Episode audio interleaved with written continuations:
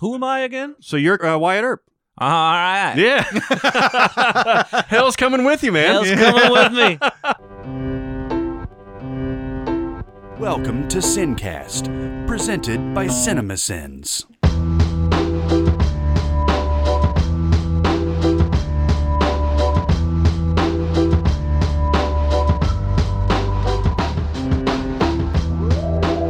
All right, everybody, welcome to the Sincast. This is Chris Atkinson from CinemaSins, joined as always by the voice of CinemaSins, Jeremy Scott. Idly ho, neighbors. Yeah. and from Music Video Sins, Barrett Share. Hi, everyone. And we are a week removed from that Jesse Malton interview, and it seems like everybody loved that. Yeah, right? Yeah, I'm so glad because I, I think the three of us thought before we published it, this is one of the best ones we've done. I even tweeted that when I sent it out. Yeah. But it, I'm glad to see the feedback was similar. And, uh, and she was great, you know, for what she later said on Twitter was the first time she's been interviewed without her dad. Yeah, I didn't, Um, I didn't know that. I didn't know that either. Uh, but she was great. So I don't know. Um, I hope she's not uh, as worried the next time she does something like that. Yeah, yeah. And uh, you see, I'm glad everybody enjoyed that, and we we really much enjoyed being uh, in- in the room doing that one. So, uh, we're gonna go back to uh, regularly scheduled programming today. Yeah. We're going to uh, define the decade that was the the aughts. Let's put a smile on that face. Honey! What? Where's my super suit? Don't move till you're numb. With great power comes great responsibility. I am Iron Man. I drink your milkshake. I drink it up! The, The aughts. zeros, The OOs. the two thousands. there's a many there's many ways that uh, that I always say aught, and I'll tell you why. It's because of the Shawshank Redemption. It's the the Brooks scene Oh, in, yeah. li- in the library where he's like, "I've been here since aught five. Oh, yeah. and uh, I was like, "Oh yeah, yeah, let's do aughts." Yeah. I think But- there's even a Simpsons episode where Grandpa says something about ought. Oh, Whatever. yeah, yeah. um, but uh, yeah, we're gonna do either the aughts, zeros, or two thousands, or uh, you know, Yeah. whatever you want to call those. Uh, it, this is the decade for me where things I can't really pick out the. I don't know what happened in this decade that made me think that there's not really anything that defines it. Mm-hmm. There's not any style that I can really point out. Now, maybe you guys can help me. I actually had the same feeling for about a day and a half thinking about this podcast, and then today. I must have slept on the right side of the bed or something. I don't know, but I woke up with a few ideas Mm-hmm. of things that might define the decade. But to answer what you're talking about, which I think is true, is and I think we're going to have to talk about 9 11 anyway at some point. But I think what happened is after 9 11, studios and even some filmmakers weren't really sure which direction to go. And Mhm. so we got a lot of, you know, shotgun approach. Mm-hmm. And so the decade doesn't necessarily have a defining style or tone Mhm. of film because, you know, I think we, we just said, well, let's try a little bit of everything and see where America's at. there's not you know uh, you look at i mean you, you think about 60s you there's some there's images that pop in your head you think about the 70s there's images that pop in your head 80s 90s Mm. See, it's boobs for all four of those decades for me. yeah boobs yeah just kidding. absolutely uh, but uh, was a well, joke. well well, for the zeros which are actually two boobs I've been, I've been watching way too much Friends. Like, oh, way too. That was a little too much Joey right there. but for that one, I mean, I can tell when a movie's made in- from that decade because there's some some certain things that just that come that sort of stand out whenever a movie from the 2000s comes out or that I, I see or I see on TV or whatever. But not too much. It's not like anything. I mean, you there's some things now like if you look at TV. Uh, you know that it's kind of like an old 2000s thing because they'll show the old stuff from like I guess it's pre 2006, 2007, somewhere before HD was a thing.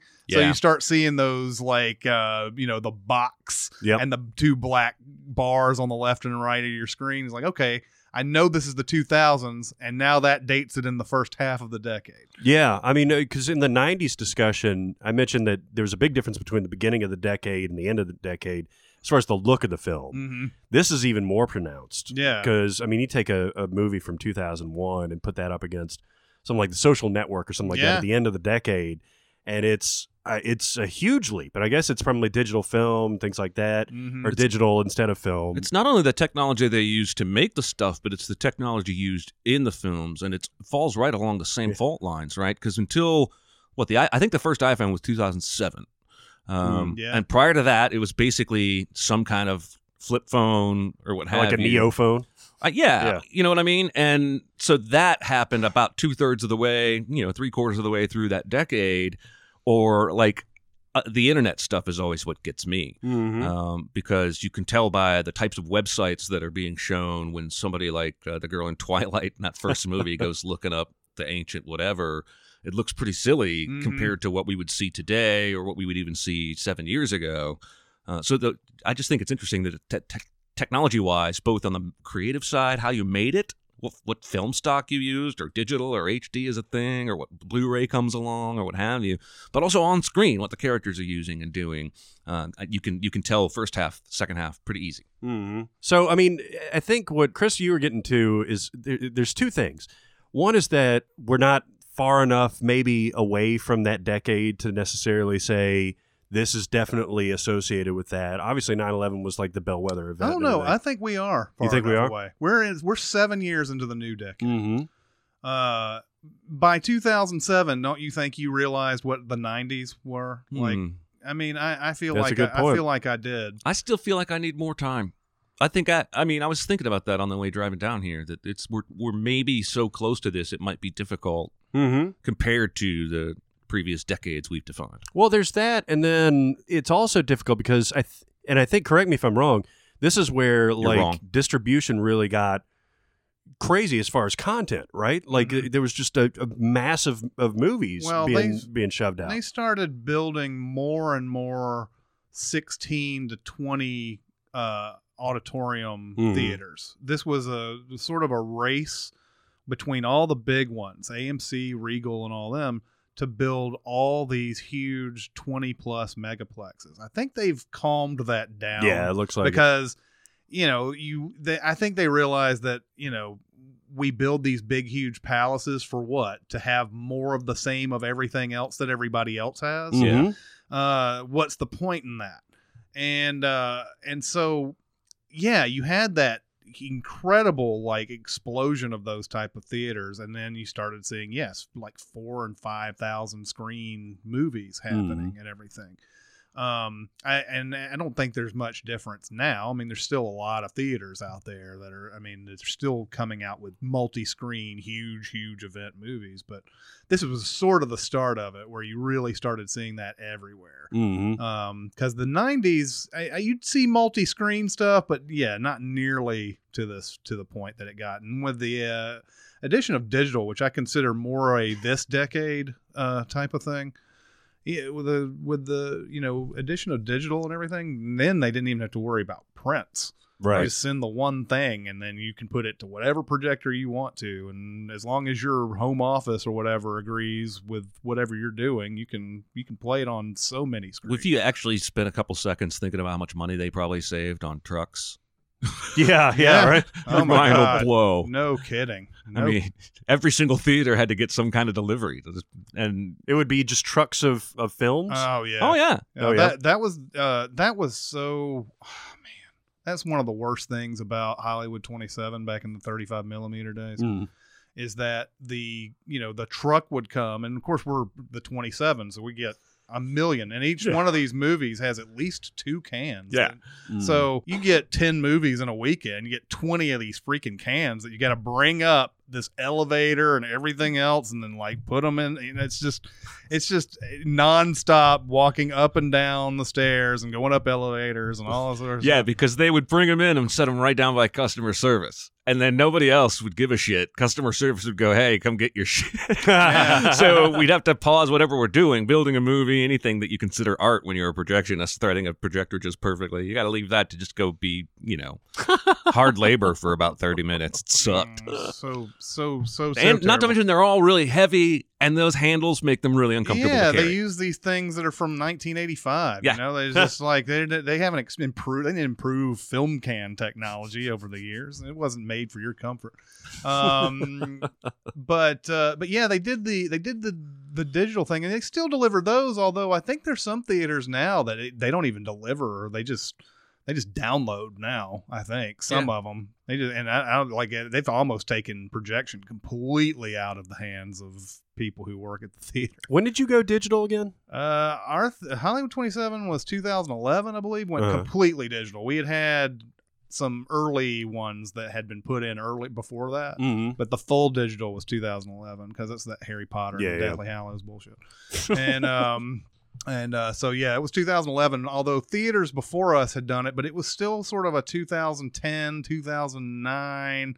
And when I was in New York, even like the theaters that got digital were there were a couple of projectors Mhm. and everything else was still 35 millimeter and everything so I, I don't know i think new york and los angeles got in on that just before the decade ended but it's really a kind of a this decade thing Mm. i believe um so yeah you mentioned 9-11 that did that did affect a lot of things um it affected the way movies were made um even uh the i mean it, they had shot movies in New York and had to digitally take out the World Trade Center or felt they had to. yeah, wh- they felt they had to, which was Mhm. so silly because I mean, yeah, uh, it might be a, a bad reminder, but it's like who cares at this point? You know, Mhm. it's uh, They did exist. They were there. they did exist, and you can pop in a million movies before 2001 and see them. Or Like any that- episode of Friends? that Right. Well, has- they took them out of Friends for a while. did they really? Yeah, they're Yeah. back now, but the, for a, lo- for like five six years, they took them every single one of those ex- establishing shots that had the towers in it. They took out. Really? I And, didn't realize uh, that. The Sopranos opening thing used to have that shot of the World Trade Mhm. Center. They took that out uh, post 9/11. They took that out.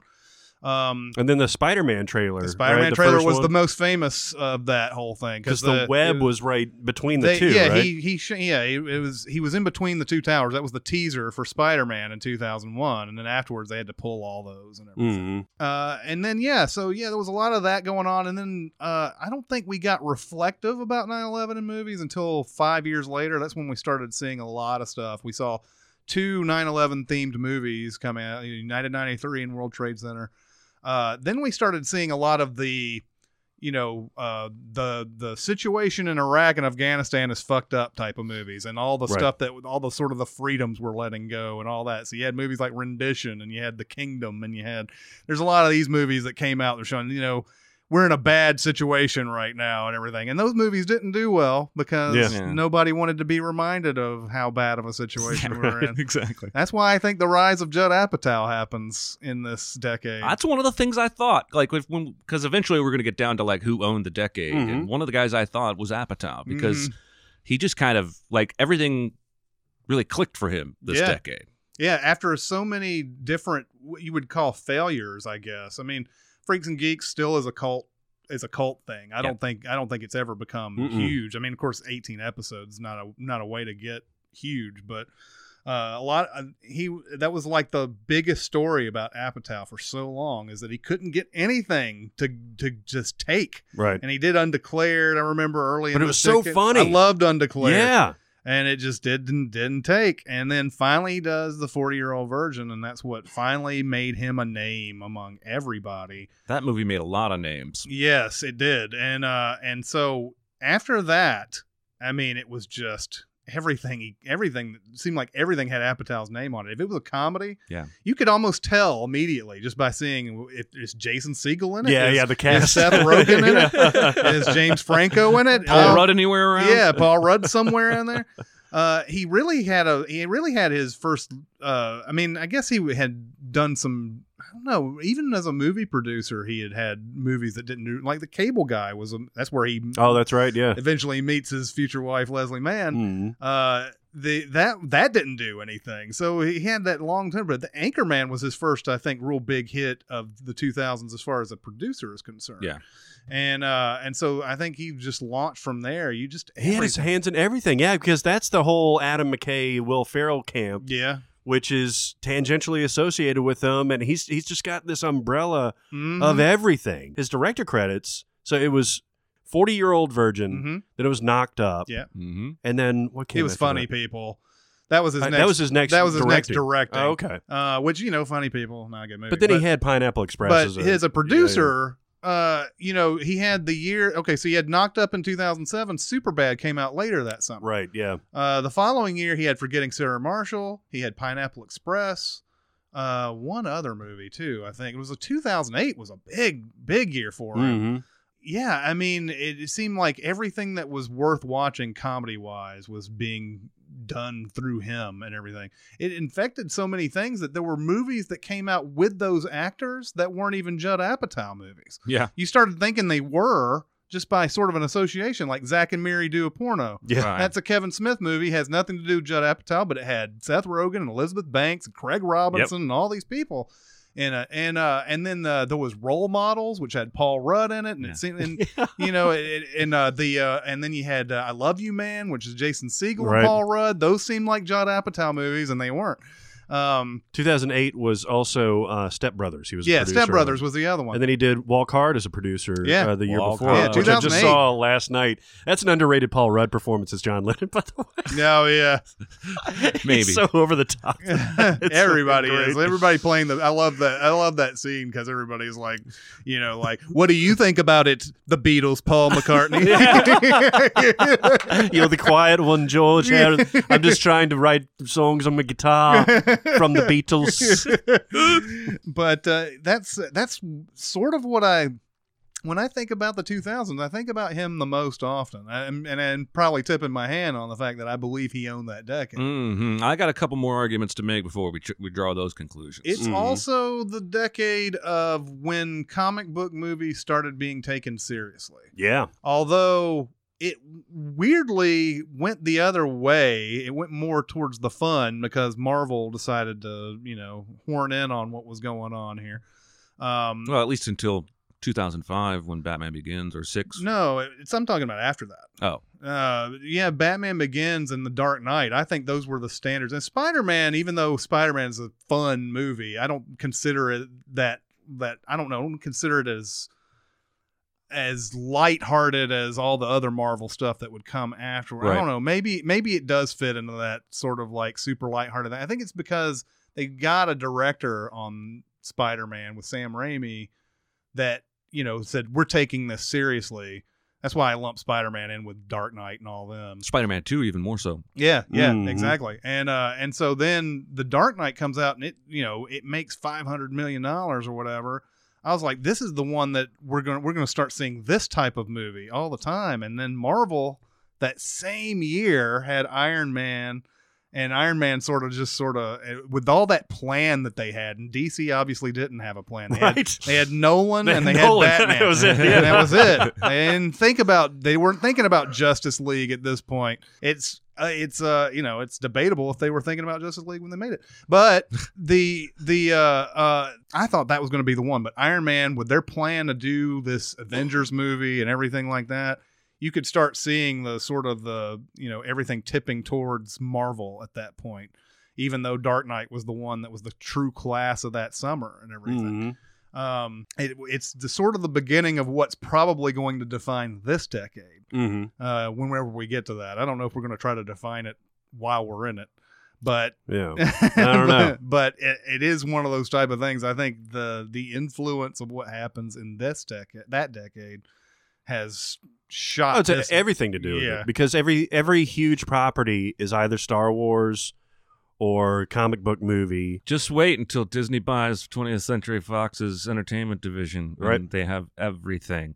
You know what's going to make it even better is when they take everyone from Infinity War, all 42 heroes, and they add all the X Men, all the Fantastic Four, Yep. all in the same movie. It's going to be fantastic. I can't tell you how little I'm looking forward to that. I keep seeing on Twitter people saying, like, well, Disney's done a good job so far making good Marvel movies and good Star Wars movies. And I'm like, that's not necessarily the point yeah, yeah. my point here with Infinity War and this proposed what what'll happen for sure is that there's already too many characters, Mm-hmm. and we also start to lose a creative edge once we bleed it all together under one roof. Even if no matter how hard you try or what director you hire, Marvel has already proven that everything from posters to trailers to score, there's, there's a certain approved MCU look, feel, sound.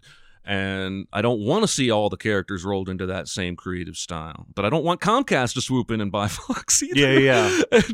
because I don't know that they care that much about quality. so Well, what, what you're going to get is because the DCEU has shown that you know, of course it's going to keep rolling it out, but it's it's taken so many series of hits that it's inexorably going to alter the direction that they're going to take, you know, with Snyder kind of fading in the background Right. and stuff like that. With with Disney slash Marvel, they're the Titanic. They're bigger than the Titanic, so they can weather if something doesn't make any money or got terrible reviews or something like that.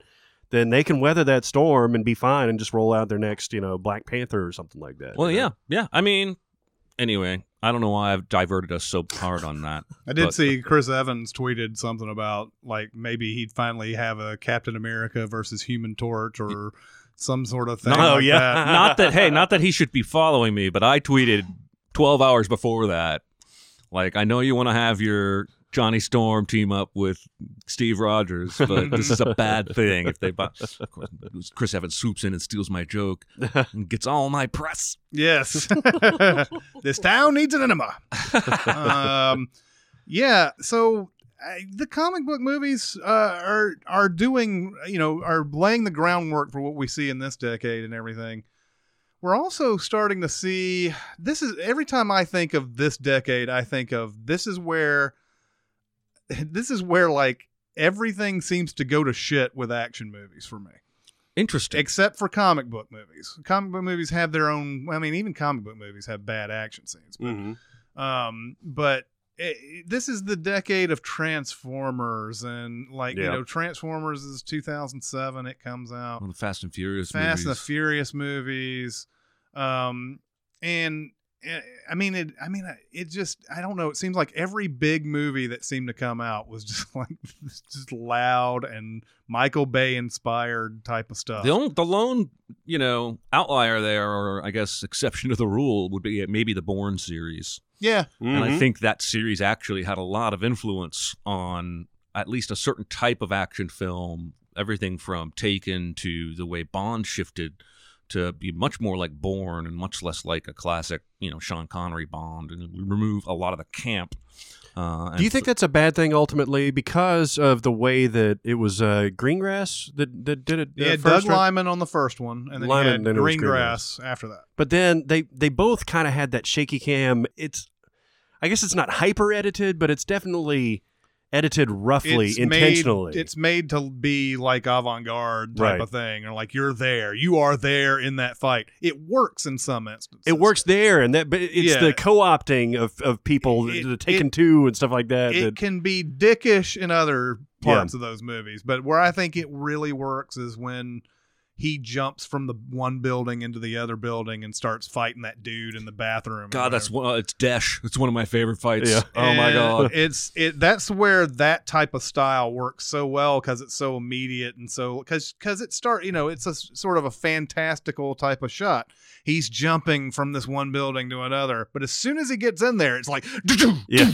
you know they're all they're throwing fists at each other Yeah. and everything, and it's just a it's just a really well made action scene. A lot of times though, you sit there and go, okay, we're he's sitting there sipping a coke. Why is everything shaking? You know? By the way, I saw a GIF I think on Reddit a week or two ago of that of that scene, Mhm. but that showed the cameraman that trailed behind Matt, uh, Matt Damon. Oh, yeah? so Matt or Matt Damon or Stump guy, whoever it was, runs and jumps, and it's a set. There's like pads down below or whatever. Runs and jumps, and the cameraman follow him. Runs and Oh jumps. my off the Holy side. god! shit. I've got to see that. Yeah, I'll find it and send it to you. Oh my god. Um, but yeah, you're right. Born, Born really was a huge influence, and it's kind of a miracle that it was because Born Identity, it did decent Yeah. in the box office. It wasn't. It, I wouldn't consider it a failure or anything. It was definitely a medium size hit, but it was one of the last movies I remember people saying that the video like rentals meant something on some that Mm. developed an audience uh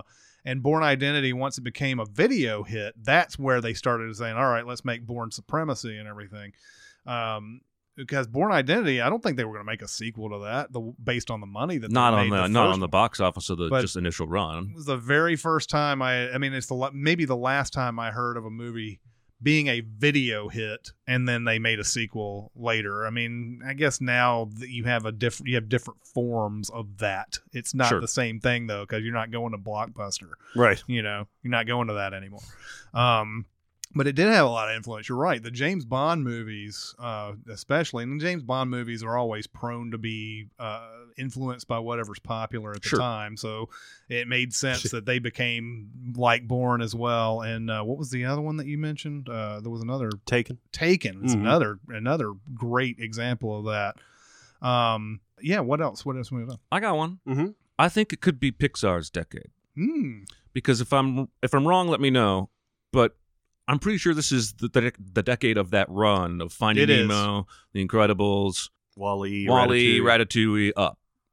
It is, especially the middle part of the decade. Yeah, The and, middle of the part of the decade is where The Incredibles came out. That's where it started that just amazing run, and I think that yeah, because Finding Nemo was 2003. right? except for Cars. except Yeah. for well yeah that's what i'm saying but even cars even though it, it takes a lot of shit um I, I think it's a little bit like a nickelback situation where it can't possibly it can't possibly be as bad as everybody says it is and i'm I'm, I'm still charmed by that movie but anyway the run of that big run of five this was the decade when everyone started thinking they can't miss Right. like they're never going to do anything worse than an A movie. They have since then, but this was where that idea solidified. I think we after Toy Story and Monsters Inc. and Bugs Life, we were like, okay, well, we really like these movies. Let's see where they go. And then I think even in this decade, we had one of- like Toy Story three was in this decade at least. Yeah, tw- uh, 2010. Yeah. and Monsters Inc. was in this decade as well. Monsters Inc. started the decade, Okay. um, and then you had Finding Nemo, and then it was uh, Incredibles, Cars, uh, Wally, Hmm. up. No, Ratatouille, Wally up. That yeah yeah that run right there is i- insane. How good it was, and that's like I said, when I thought Pixar was going to make you know more adult type features. Like like I wouldn't have been surprised if they had stayed the direction they were and they didn't get bou- bought out by Disney completely and everything. That they would have had two wings of their Yep. animation. They would have made the ones that we all know and love, and they would have made some other ones that would have been a little bit harder edge yeah, they wouldn't have been R rated, but Not they might have had necessarily. PG thirteen or something in there. sure. Uh, I thought for sure that's what was going to happen. Of course, you know, once Disney buys something, nothing is R rated anymore. That's basically true. mm-hmm, hmm um, anyway, I just thought I thought Pixar had a really good chance. I definitely thought of Judd Apatow, um, and then I also thought of your boy mm-hmm. hmm Paul Thomas Anderson. Yeah.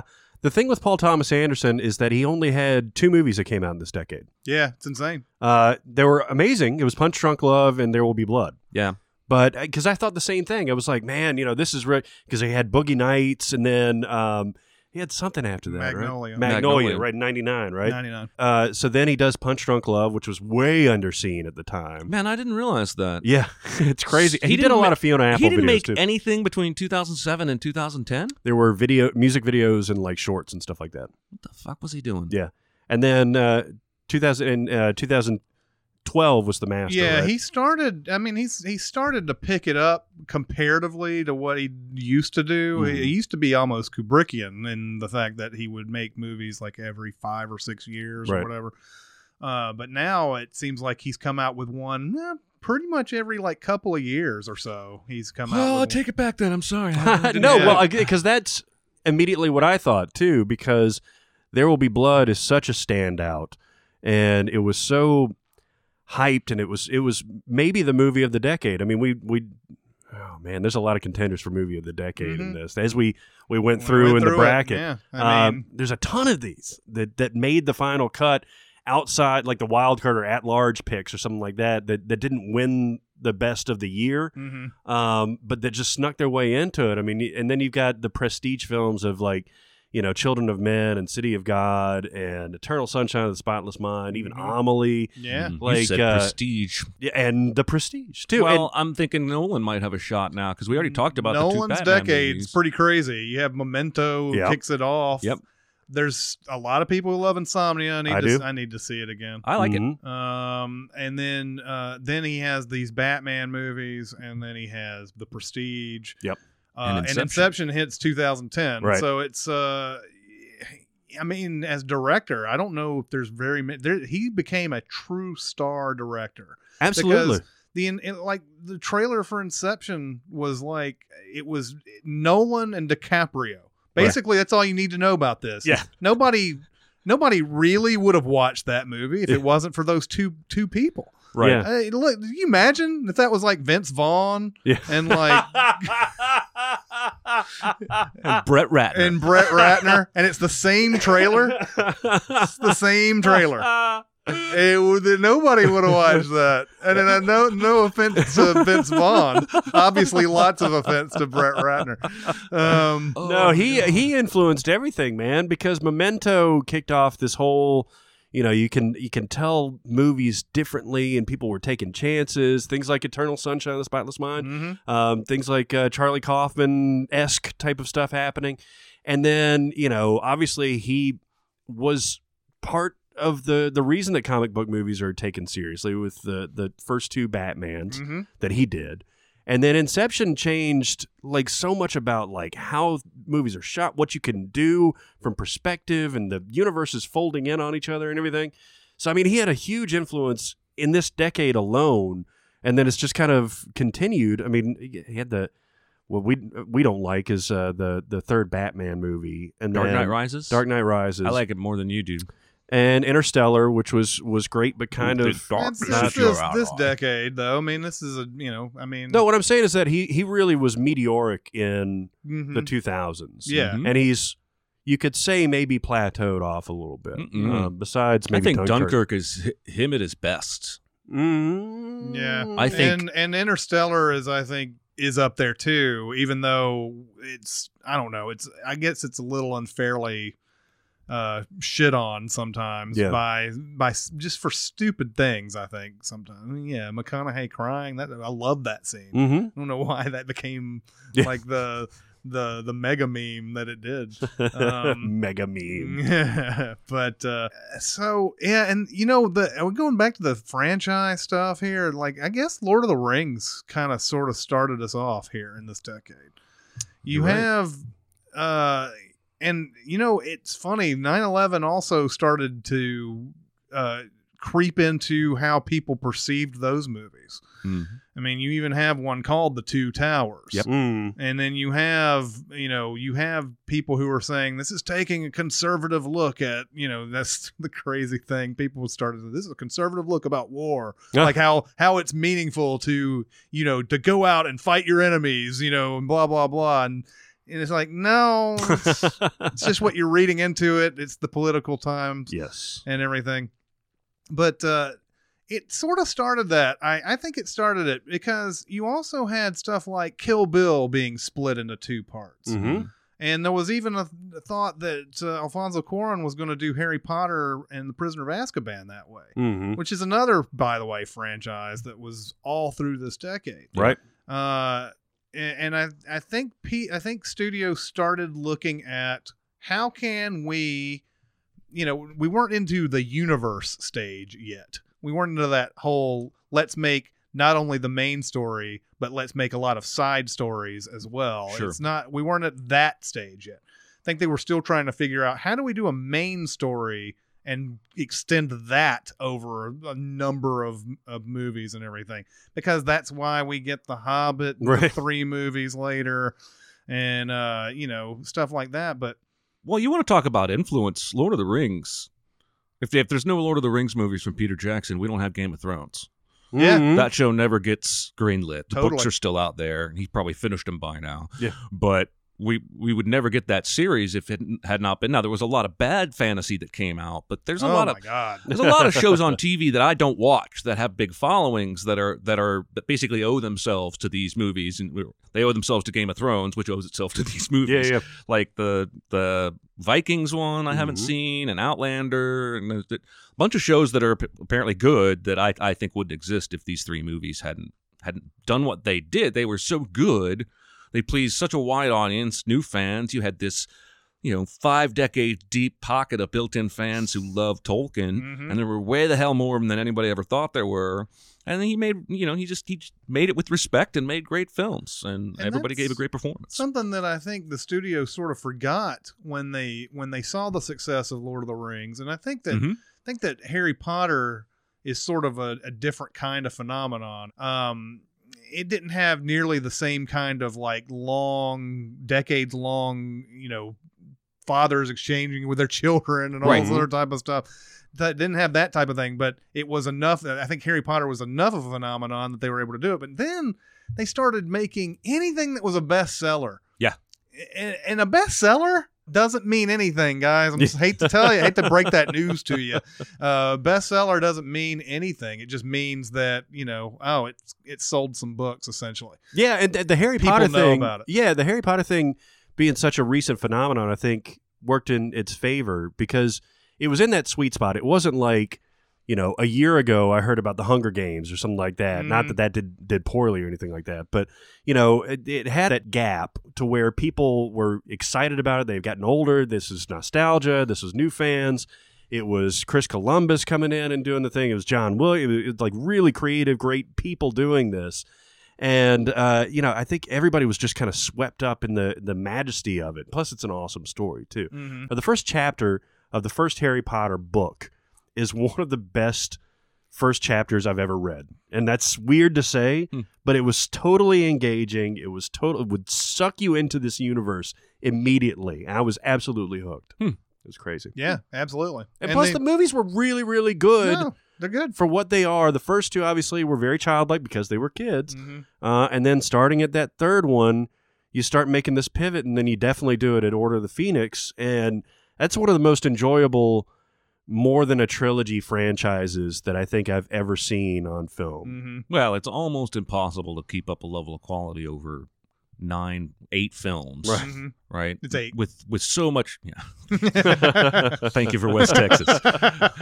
um, I lost my train of thought. Oh, it's just I think it's really hard. This is why I think you can look at the Fast and Furious franchise, and of course it's getting sillier and sillier and sillier. And the joke is they're going to space next, and then of course they will probably.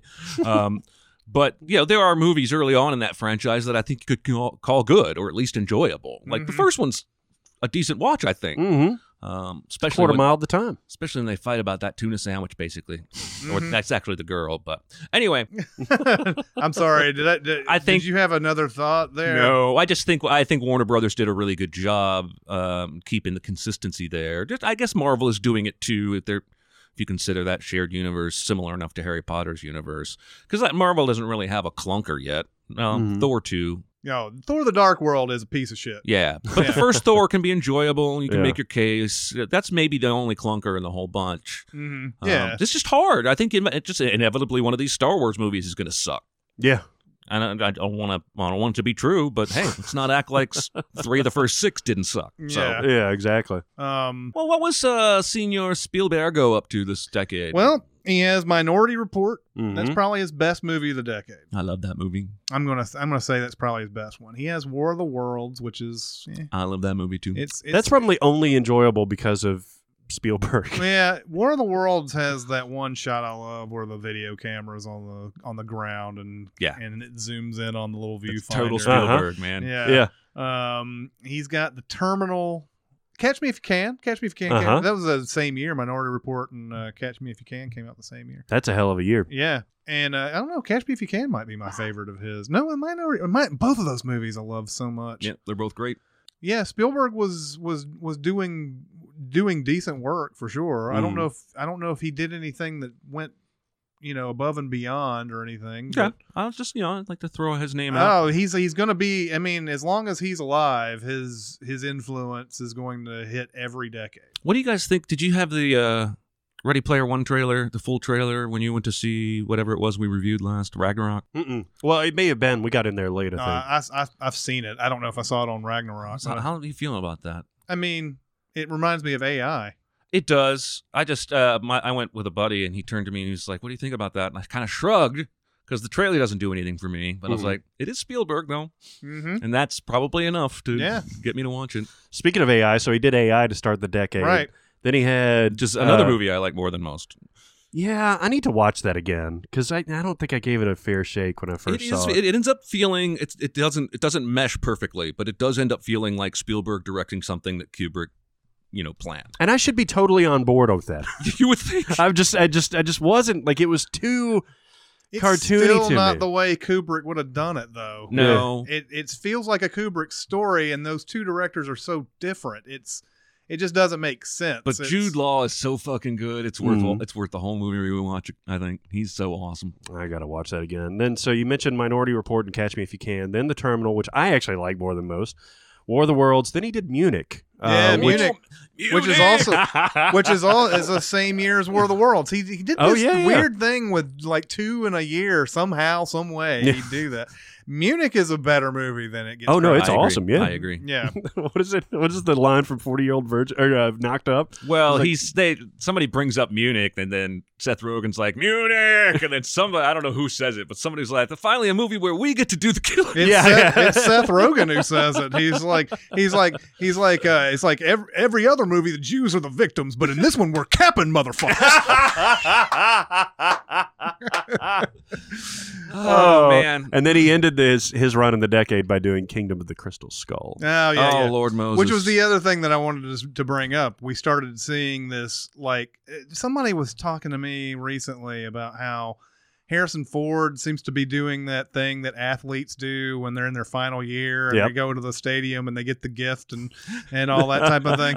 He's doing that sort of that, that, like end of the career type of uh Yeah. you know The retirement farewell- tour, the retirement yeah, yeah. tour the farewell tour or whatever because he does this and of course he ends up in force awakens later and then he ends up in uh you know blade runner and Yeah. all this other stuff He's gonna do the long-awaited sequel to Six Days, Seven Nights. yes of course because yeah I'm pretty sure that movie got made just because he wanted to like show off his pilot skills. how about hollywood homicide I actually read that he's making a movie called The Fugitive again, Mhm, mhm. where he actually gets wrongly imprisoned or you know arrested. For, no this time he really did do it yes? and they're like well last time it went through we went through a lot of shit on this guy we sure we sure and tommy lee jones is like i know this guy did it i know he did it You know what? I would kind of like be into that movie. yeah i know what have we done? i know What have we done? I'm sure Tommy would be down. but we start seeing Probably so yeah. we start seeing that sort of that nostalgia thing start to creep in Mhm. again where where let's let's revive a lot of these Well, even the Transformers qualifies under that. yeah yeah And uh, you're right, uh, Crystal Skull coming back, and that just that just doubles down and exponentially increases as you move forward from I, 2010. by the way if there's anything that proves that name recognition means the most for just about anything king of the crystal skull made 400 million dollars yeah, no here kidding. here in the us Well, and, and and it was just it's not like it didn't get bad reviews yeah before most of those people went to see it. right They just went because it was Indiana Jones. i'm i'm trying to think if it really did get that kind of bad reviews though i i I've got it. hold on hold on All right. before you you are you looking up I'm rotten just saying that I've you look- got it loaded up. Yeah, you got it on Rotten Tomatoes. Mhm. I think that I think it was higher than we think. All right, I think well, there were people who loved it and it and it got a pass. let's see where do you think it is? I think it was in the seventy percent. So like a seven out of ten Yeah, on Rotten Tomatoes. so. I think it's probably more like a five. five. I What did we give it in this room? I mean, I would, I A would say, three? like, I would say like a three out of ten. Like, Yeah. that's a really shitty movie, Mhm. right? yeah Seventy-seven percent. Yeah. you were on it, buddy. Mhm. Nice call. yeah I hate And you. six point two on IMDb. yeah. Uh, it's uh, it's just one of those. It's one of those movies that I remember talking to people about, and they said, "Yeah, I liked it," or you know, they Really? just kind of they kind of people kind of gave it a pass. yeah. and uh and uh, I don't understand. I think the the the the mega hatred for that movie really occurred later. And I don't know when that really started to seep in. It may have been months later where people got the hangover and they were just kind of like uh, Mm. It could be when it came out on home video because there's some really shitty CGI in the Oh. latter half of that Mhm. movie. Well, then you know you had the people breaking apart the getting in the fridge to to you know protect yourself from atomic blast yeah. and and all that. totally works. But but yeah, that I love the, get on that uh, island with the monkeys or whatever it is. The fucking and- monkeys. And uh, and uh, there's just all these little cute pick you know, cute shots is like whatever groundhogs, gerbils, Yeah. what the fuck they are. Yeah. Um, It's like he had too much sugar with his coffee. Yeah, man. Every day they filmed, and it just seeped into the script. And then of course, then of course they decided because I'm pretty sure this was Lucas's big contribution, they had to have put aliens in it somehow. Great. And uh and I remember that movie. I mean, I think they had Darabont go and make us write a script that everybody loved. Everybody Yeah. loved the Darabont script. And uh, they couldn't get it made because Lucas wanwanted to put fucking aliens in it. You Uh, know, you think that's it would the be rumor. Spielberg that wanted to put the aliens in it because he's got a great track record with aliens. Yeah. I feel I, he may be an asshole in real life. I don't really know, but I feel bad for Frank Darabont because when you let him be Frank Darabont, he makes shit like The Shawshank Redemption. mm-hmm. He makes most of the best Stephen King adaptations in general. Um, but it seems like he keeps getting meddled with. Like with The Walking Dead, and like, with, oh, everybody loves your Indiana Jones script, so we're, gonna, we're not going to do it. Yeah. We're going to put it over here, and we're going to do them with aliens because Mm-hmm. Mhm. George is being George. Yeah, Maybe we'll even put an Ewok in there somewhere. Yeah. right. Anyway, Um, Can I bring up uh, our our buddies? bring them up. So this is, I think, the Coen Brothers' best decade. Okay. So you start off with one of my favorite movies of this decade, Oh Brother, Where Art Thou? In 2000. Okay. pretty good. Yep. Pretty Um, good. Mm-hmm. Then you've got The Man Who Wasn't There, which is a very, very niche Underrated. uh, thing, but I love it. Yeah, I think it's it's fantastic. Uh, we'll skip over Intolerable Cruelty, um, Please and do. then The Lady Killers, which you like. Came out the same year. Yeah, and then they had No Country for Old Men. Yep. Boom. Then they had Burn After Reading. Mhm. like it. Then they had A Serious Man. Yep. Like it. hmm. And 2010 was True Grit. So they Yeah. had it. They had Like an it. amazing year. I feel that like Or True Amazing Grit Decade. gets a raw deal. Yeah. and I don't know why because I went and saw. Of course, I've never seen the original. This is probably why, by the way. Um, and maybe it's not as good. Maybe they changed the character just enough that people who love the original. And I know I've heard the original is great in in, in its own right. Uh, but Haley Steinfeld comes out of nowhere and gives a. She goes toe to toe with Jeff Bridges. Yep. Uh, Jeff Bridges is great. Matt Damon almost steals the movie. I'm trying to figure out what people didn't dig about that. I have seen both of those movies, and I loved the original. The remake, in my mind, is better. Yeah, I mean, I just really dig. I've seen it twice. I really dig it both times. Yeah. I don't know what people. I, I feel like when it came out, I have may have to do another Rotten Tomatoes contest or something. Um, I feel like when it came out, it didn't get great reviews. No, it did. It, I think it did. it was Um, n- Best Picture nominee. Yeah, right? it was the best picture nominee and everything. Okay. And, it, and, and it may have not have been like, you know, I mean, it, it's possible it was in the 80% somewhere around there. Hmm. I just feel Um, maybe it was just seen as kind of a letdown from No Country. What is it? ninety-five percent. Yeah. Jesus Christ! Yeah. I'm gonna stop guessing things Um, like forever. No, I didn't think it'd be no, that high. No, I no, I remember it being well reviewed. It's just that I didn't know it was that well reviewed. But, um, but no, True Grit has one of those scenes in it that I'm I'm I, I always like. I wish people would just study it and be like, this is how you make an action scene with suspense and everything. Even though this isn't like an action quote unquote scene, but the scene where he's up on the top of the cliff, Yeah. and he's gonna kill that guy and it's just like you just it's just one sort of just one shot Yeah. and you just see the distance between him and the the subject him and the subject and and that's how they shot it and everything um god yeah that movie i need to see that again actually Yeah. Oh, that's I haven't badass. The seen- i haven't seen first- it in forever The first scene between Haley Steinfeld and Jeff Bridges, where she gets him up and she's like, you know, I want to go pursue this man, Yeah. that kind of thing. Mhm. And uh, yeah, he's all drunk and belligerent and everything. Yeah. And you know, like you said, man, she's right up there with him. And at Yeah. the time, she was fourteen, Yeah, something she like was that, a younger lot than younger that. than she is now. Well, that was a stupid thing. to say. yeah i think she was 12 11 or 12 she was, yeah, she when was that- young, yeah but she was awesome. Man. Imagine having the balls to do that. I don't care if I thought I was the best actor in the world. If I was 12 and I'm going up against this guy, I would be petrified. yeah. Now, maybe in real life they did 20 takes to get her there. I don't know. Yeah. But, I mean, the whole movie, she's like that. She doesn't back down at all. She Yeah. just owns it. Yeah, That's it's a good one. definitely a great decade for the Coens. Mhm. Um, yeah, I can't argue with that. Yeah. Um, But not for Leonard Cohen. no, not for Leonard Cohen. Twice. Well, I don't I'm know. just. I'm going to shut up for a while. I don't think my what's think he had a funny pretty meter is off. I mean, I- we touched on it a little bit, but I think like the rise of the R-rated comedy or the Yeah. it came back in this decade. Started with old school. I would say guess. old school was really the the star. Although uh, Todd Phillips, even even before then, Road Trip sort of. I mean, Road Trip wasn't as big as old school, Mhm. but even Road Trip sort of did that. I would I've I've tried to trace this back because I like to give Kevin Smith a lot of credit for this. even though he wasn't making like those straight up comedies, they were very much indie comedies that he was making in the 90s and everything. But uh, he, I think he was the one who really started to set that that R rated comedy back because it was a lot of the the, the dialogue and stuff Yeah. was was like, oh, you can say that in a movie. Oh, then so you had Road Trip and you had Old School. Don't you give a little bit to the Fairleys too? There, at least the in late Fairleys, yeah, 90s? is another another Like, one. there's something about Mary always feels to me like the tipping point, like when raunchy R-rated comedies can make so much money, let's do it, which I think leads to Road Trip and Old School Hangover movies, which led to the Hot Tub Time Machine. and Somewhere in there, we get t- no, Tropic no, you're Thunder. absolutely right. The Fairley brothers, all through the '90s, there were sort of bringing that back as well. You just didn't see very many pe- until that. There's something about Mary.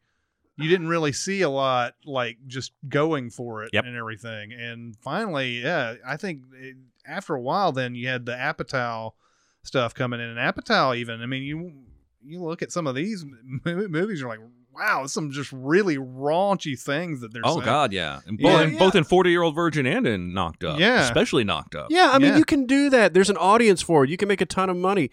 It's like the sanitization of a PG-13 movie that's that's trying to be an R movie is completely unnecessary these days. Mhm. I don't think uh, an example was Happy Death Day. Happy Death Day was perfectly fine. It was a fun movie and everything, but there was no reason for that movie to be PG-13. Nope. um, y- you're not I, I can't see it increasing its audience to a percentage to where you're going to lose a lot of money for the Yeah. quality so i just I, I don't get it at this point and it, we did see the all, kind of sanitization uh, you know in the 90s of comedies in particular um, but then getting back into this you know we can say what we want to we can talk how people talk and that kind of thing and you're gonna be fine. You're gonna if, Yeah. as long as it's good, as Well, long as it's fun, and- as long as it's not funny people. I mean, Deadpool proved that more than anything, Yeah. I believe that you know. And then now they've, of course, they've gone to this whole thing, this overcorrection thing, where they're like, okay, well, we'll start making everything R-rated now, and you know, instead of looking at what made Deadpool funny and Yeah. good and everything, it's like it's that raunch, it's that R-rated stuff. Let's do that. Like, let's just do it for the sake of doing it. yeah, I need more fucks. Yeah, exactly. Let's make Logan the, and Logan turns out to be really good, Yeah. but uh the the other ones that come after this, I'm pretty sure are going to be just like can we find a way to to count the fucks that are in this Yeah. one? yeah. Um Yeah. Would you would you be on board for an R-rated Batman? Oh fuck yeah. Right. I think a lot of people would. that Yeah. would be that would be really nice. You almost have to do a Frank Miller story if you did an R-rated Batman. yeah, because those graphic novels are fucking intense, man. and they're either awesome or they're off the chain loopy. And like there's no in between with that dude. that's another thing too is that if they made an R-rated Batman, don't you think that though yes, while you'd have a certain segment of the population that the parents wouldn't allow their kids to watch it, I'd say most of the parents are probably going to end up letting them watch it, but Mhm. just strictly because it's Batman, and you know who cares if there's like a little extra like violence in it and a yeah, I couple mean, of h- fucks. The kids these days, how many people are how many parents are saying no, you can't watch Logan because exactly. Professor X cusses a lot Right. or something like that. Uh, I don't think there's that much of a difference between yeah, there's Hey Driver and the like, you know, the fucks and everything, but like there's not an appreciable difference in like how offensive it is versus you know an X Men Days of Future Past or something like that. You know, Mhm. I mean, artistically offensive, but you yeah, know, man, I'd be all over it. I, it's sort of zigzagging back into the comedies. I just thought about this too. It's funny that in the age of when that the R-rated comedy came back, Kevin Smith and the Fairley brothers started not making as many good movies Right. in that decade. Um, you know, the it's it's strange. The Fairley brothers, I think they did "Stuck on You" was the was one that came out in this decade, and Mhm. they did "Shallow How."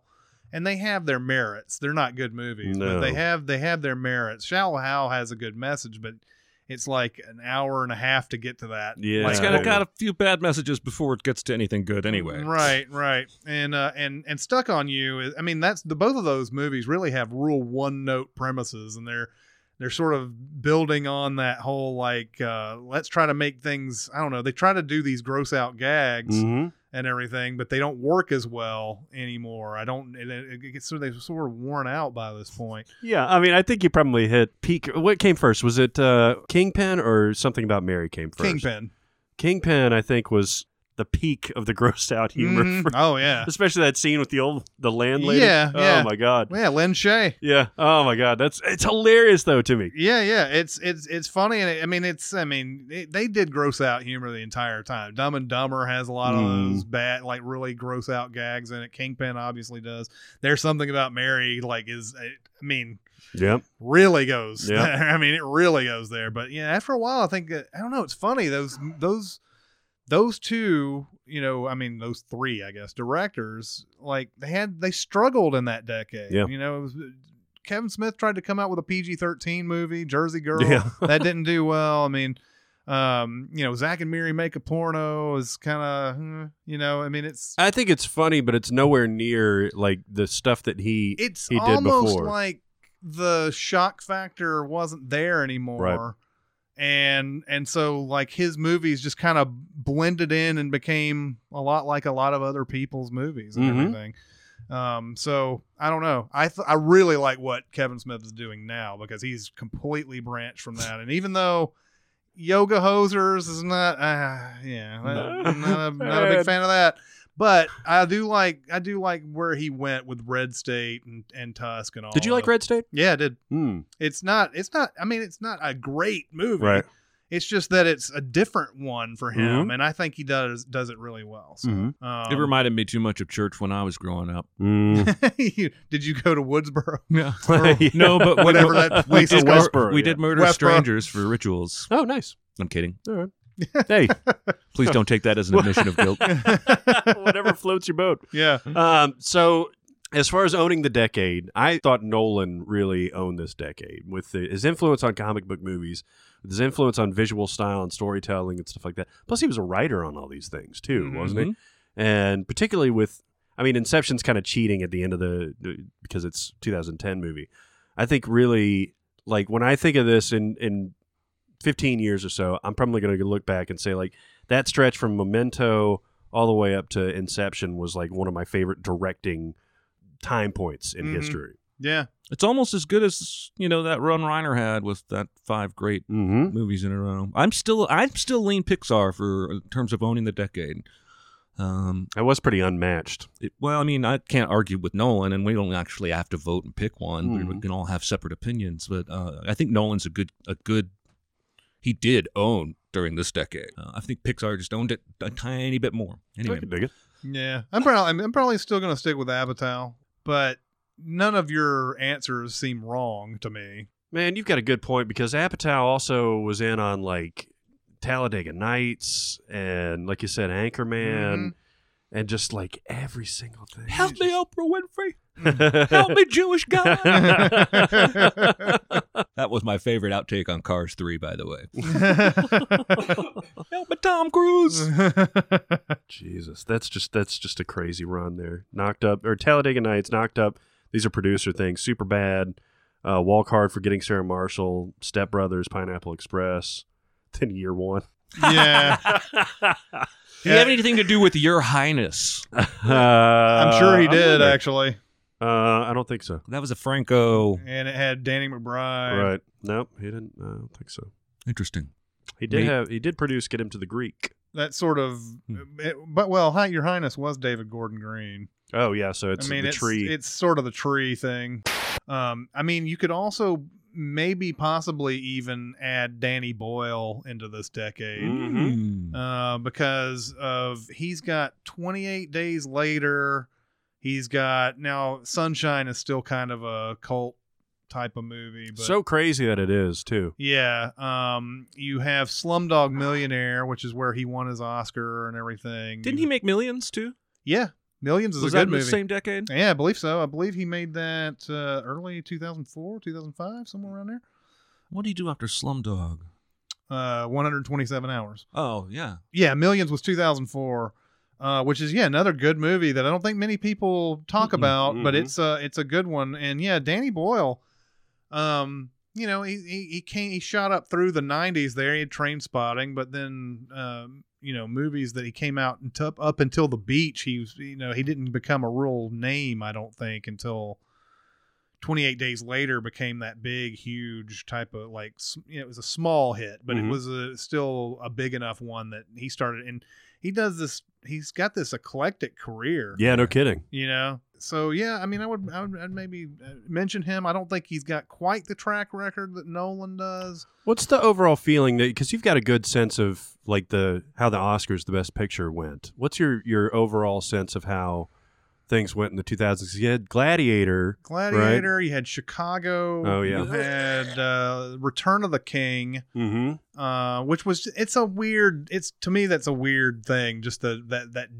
the third chapter of a of a series is a lone best picture and like, dominated too that you year. Didn't it? dominate won every award like 11 nominations 11 wins i believe or something like that it might have even been 14 It even won Best Hobbit. yeah it did it did and best kiss um uh you had uh you had the departed Oh yeah, um, Slumdog Millionaire. Slumdog Millionaire. You had um, oh yeah, uh, you had Crash beating Brokeback Mountain Mhm. 2005, which was and that's an odd one. Um, uh, I mean the best pictures are are okay, I guess. I mean y- there's there's some good ones in Yeah. there. Uh, I'm not very high on Gladiator. I know that a Yeah. lot of people are. Um, it was almost by default that year. Would you yeah. say that you were not entertained? Uh, that's, it could be, but 2000 had Traffic. Mm-hmm. and it, you know, so I mean, they gave the director to Soderbergh, so I Mhm. don't know why Traffic didn't just go ahead and win, but that's I don't know. There was a lot of other stuff, I guess, going on with the politicking and everything because we started seeing that more often. More often, you say the director of the movie that doesn't win or whatever. So No Country for Old Men won Best Picture. No over Country There for Old Will Be Men, Blood, yeah. right? Okay. Um, Did they win Best Director? Yeah, they too? did. Oh, okay. that was it was just like '96 where they that was the darling of that year. Mhm. So yeah, I mean overall pretty good, pretty good movies. Um uh, it wasn't like the 80s, you know, you look at the best pictures of the 80s, it's uh, it's awful. The 90s, y- you know, some of them are kind of shrug and give it to them type Mm. movies. Uh this one, I don't know. There there's some good ones. I thought City of God got shafted No, no kidding. uh, by the Return of the King train. Um that was uh that was just an unfortunate year for it to come out um in the states. I'm sure it came out before Mhm. but it was a, an- as a you know as a U.S. movie. It was 2003, so it got you know it lost best editing to Return of the King. That's I mean, crazy. eh, I mean, I know there's more to the editing than just the length of the movie. But Yeah. come on, Yeah. City of God had better editing. Yeah. Um, uh, I don't know. It's it's a sneaky good decade it really is. it's sneaky because all the it seems like all the real good movies were small movies and and, and yeah i guess And collected, smooshed together in the same year. Like 2007 was pretty Oh, good. 2008 was pretty good. 2005 sucked balls. Yeah. but you had serviceable you had serviceable franchise movies i don't know i mean i guess there were some big big movies that were good i don't know if they would consider them just outstanding city of god children of men type movies Mhm. but i mean the dark knight is the closest that- to a movie becoming greatness Yeah. as far as uh, just your typical popcorn flick it seems like Spielberg was shooting for that with War of the Worlds, but I don't think he he got that far. Yeah, Yeah, I don't know what to think about that. Um, but uh, yeah, Let's move on. I, I feel like he was he made exactly the movie he wanted to. With Hmm. that. I don't think he was aiming for anything particular. I mean, and it's it's a remake too. I mean, Mhm. it's just that we we really didn't need it, but A remake of a remake, Oh, essentially, yeah, right? Oh. Yeah. Hmm. I like it. Yeah. No, it's it's no, it's perfectly fine. Uh, he, I could I could do without the Tim Robbins shit. I could do without the uh, you know I The throwing a baseball with Tom Cruise. Yeah, yeah. That's probably the funniest part of Scary Movie Four. I think is what it is, where he's out throwing and he can't throw the ball. he throws it and it just hits the ground. that was another thing, by the way, that rose during this uh, decade was the uh, the after Scary Movie came out, Mhm. uh, the Friedberg Seltzer parodies. Ah, started the coming. terrible parody movies. They, the yes, um, and and uh, you know, it. I'm glad that a lot of like different you know media outlets picked up on what was so bad about those, which was the reference. There was uh, the references that they kept making. It was all references. There Right. wasn't anything to it other than references. And I even saw I can't remember who it was. It was either Talk Soup or something like one of those that made a skit where they called it reference movie. and uh and that's what they all are is is the, and they were weird references too they were like mtv references yeah. you know like there was a whole thing in the um i think it was epic movie and of course all of them run together Yeah. Yeah. uh, but I believe it was Epic Movie where they had that whole thing where, like, out of nowhere, suddenly it's Ashton Kutcher and Punked. Yeah. Somebody dressed up as Ashton Ku- Ashton Kutcher doing a Punked episode, and uh, and and then just I was like, okay, and then just uh, just constant like, and like there was an MTV Cribs one somewhere in there. There was And- one. Uh, I think I remember. And correct me if I'm wrong. On Chris's old review site, it was one of the things like date movie or epic movie or something like that, where he would always have a screenshot of the poster or whatever. I Mm. think he put like a piece of shit or something like that. I didn't or put it a- was a dumpster. Or something Yeah, I didn't like put a piece of shit. We'll just make that clear. But in it was it was it was date movie, and I was like I was like, there's none of the images from this movie really do it justice. And so I I went and Googled like garbage or something like that, and yeah, it's like a it's like a landfill Yeah, or something like it's a gross. a pile of trash. and um, yeah, um, good God, man. And uh, there was a there was a funny thing to me too about like the- in the epic movie they had this big huge like scene in there where they they were commenting on how old these kids in Harry Potter are. Yeah. And like I was like they're not that old yeah. like there's got to be some truth in what you're saying and i know that even even in an apatow movie what movie was it that he did they had jonah hill come in and start commenting on how old everybody looked and everything i'm like the oldest that uh, daniel radcliffe ever was in any of those movies was 21 Yeah. and it's supposed to be like a through high school type of thing Yeah. so 18 i mean you're you're you're nowhere near beverly hills 90210 ter- Yeah. territory Yeah, Oh, no shit. where they were 30 year old Yeah, people like being teenagers and stuff. And they're making these, and, you know, I was like, yeah, there's got to be some truth to your comedy for me Yep. to laugh. And like, yeah, they, they were all, I think, decent age to play the characters that they were playing. It wasn't like just, just whoa, wait, Mhm. wait a minute. He looks like he's got a day job at the gas station. He comes home to his wife and kids and shit like that. And Comes you know, home and barely knows his own daughter. exactly.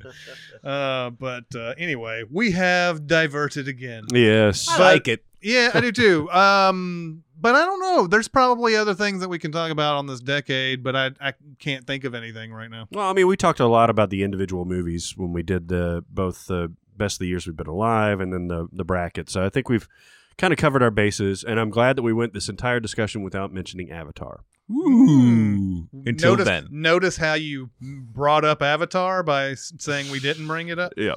You want to move to questions? Yeah, let's do it. All right. I'm listening. I want the truth. Hey, this is going to be a fun one.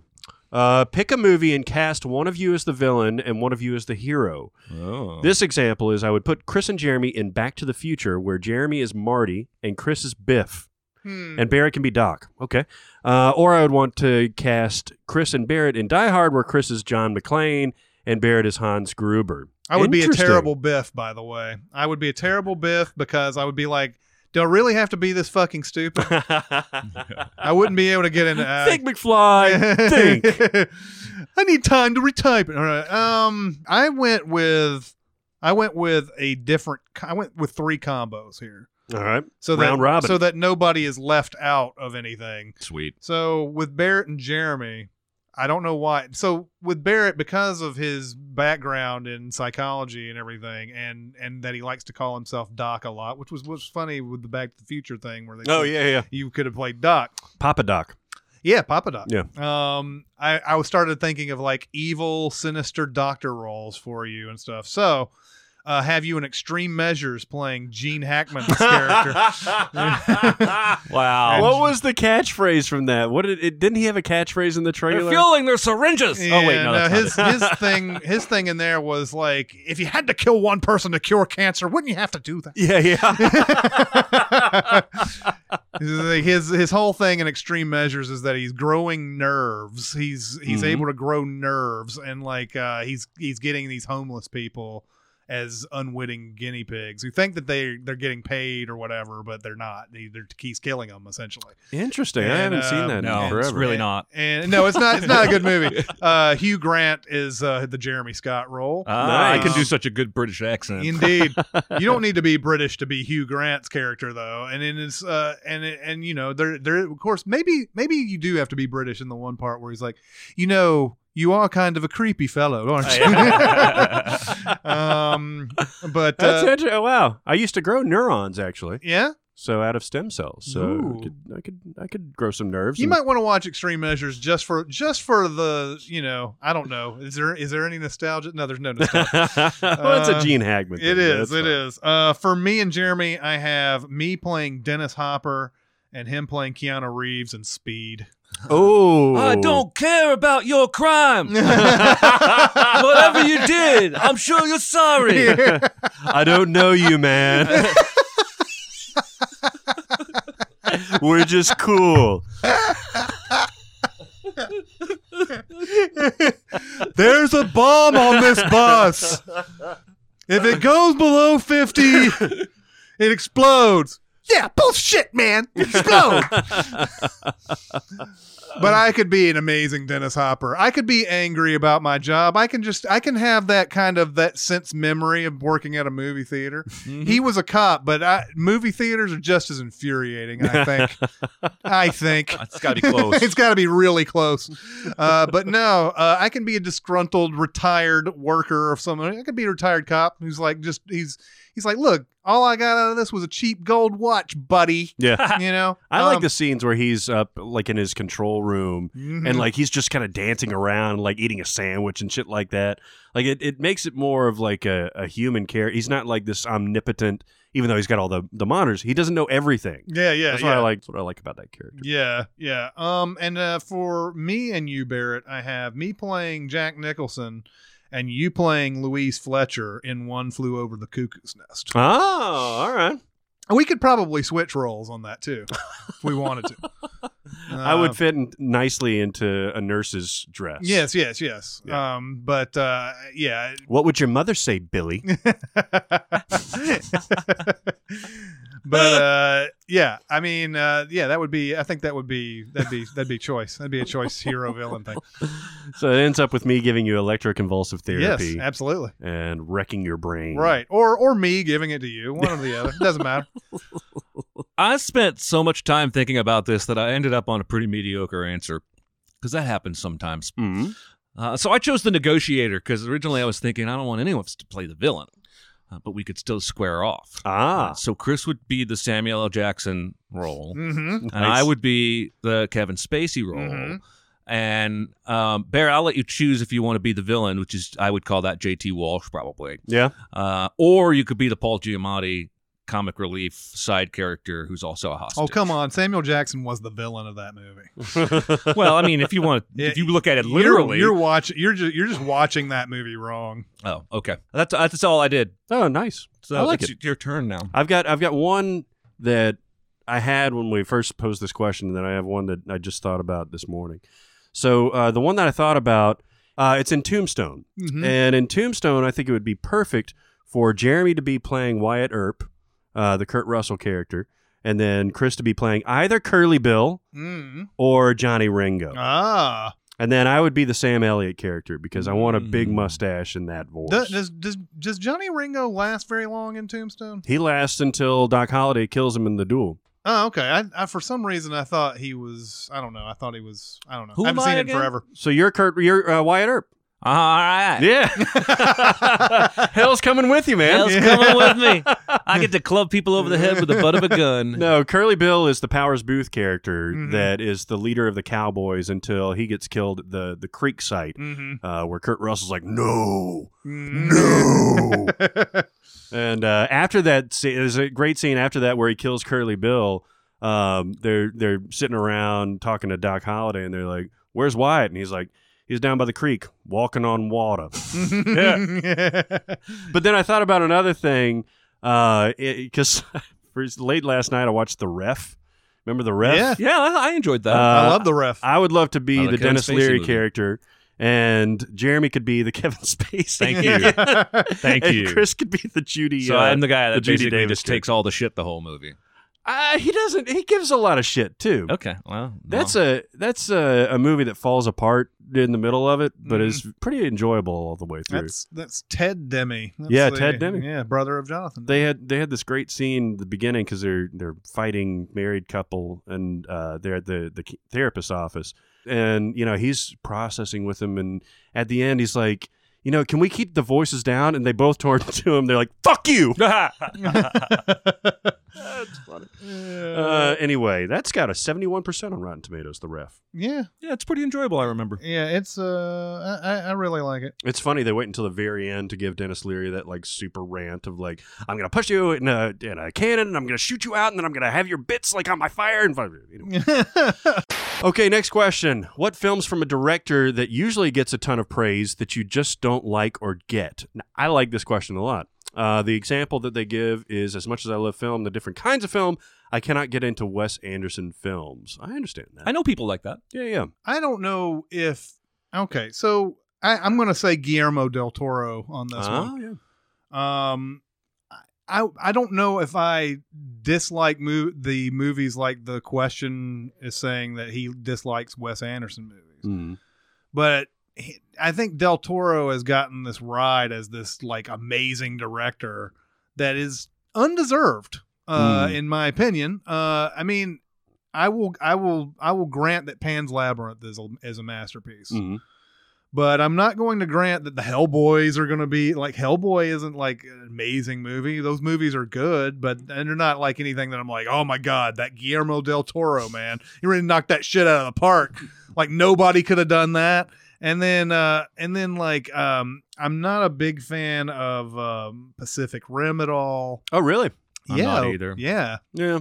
The trailers Um, for this sequel, oh my god, are they cringy? Oh, I haven't seen it. Oh my god. and uh, he did Blade Two, and he did Mm-hmm. Mimic, and he did, and I haven't, and there's a couple I haven't seen. Well, The Shape of Water, his new one, is supposed to be. It's supposed to be great, Amazing. But it also the trailer for that movie It looks like every looks Guillermo like del Toro every movie. Yeah. everything that I've ever seen from him before, and it, and he's he's very good visually. Mhm. Like there's nothing wrong with his visuals at all. But I always feel like his story takes a back seat, a lot like Tim Burton. Although I can actually point to several Tim Burton movies that I love. Yeah.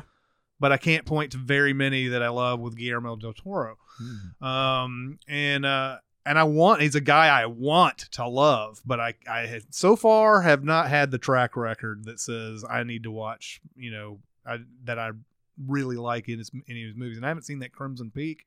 I heard that Crimson Peak wasn't very good. Well, it seems like Um, he's he's reliant on visuals at this Mhm. point. In fact, I heard an interview with him about The Shape of Water, where the reason that it might be better than like his standard features is that um, he spent a lot more time on story. Like, yes, he spent a lot of time on the creatures and stuff like and the creature and how it looks and how it, it operates. Apparently, they got it anatomically correct to where it could have sex with the main character. Mhm. It's not a spoiler. It's he he talked about it. Um, but even in Pan's Labyrinth, the trailer and like ev all the promotional is about the the guy with the eyes in his hands and stuff like that. And Mhm. same thing with Grim- the Strain show that he did for FX. Like Mhm. everything is visual and it is cool, but you can't carry a whole movie and like uh, that. and he came up he came up at the time when he came up the um you know his they, they called him the three Ami- three amigos. You had Mhm. Alejandro G. Inarritu and you had Alfonso Cuarón. They were all listed together.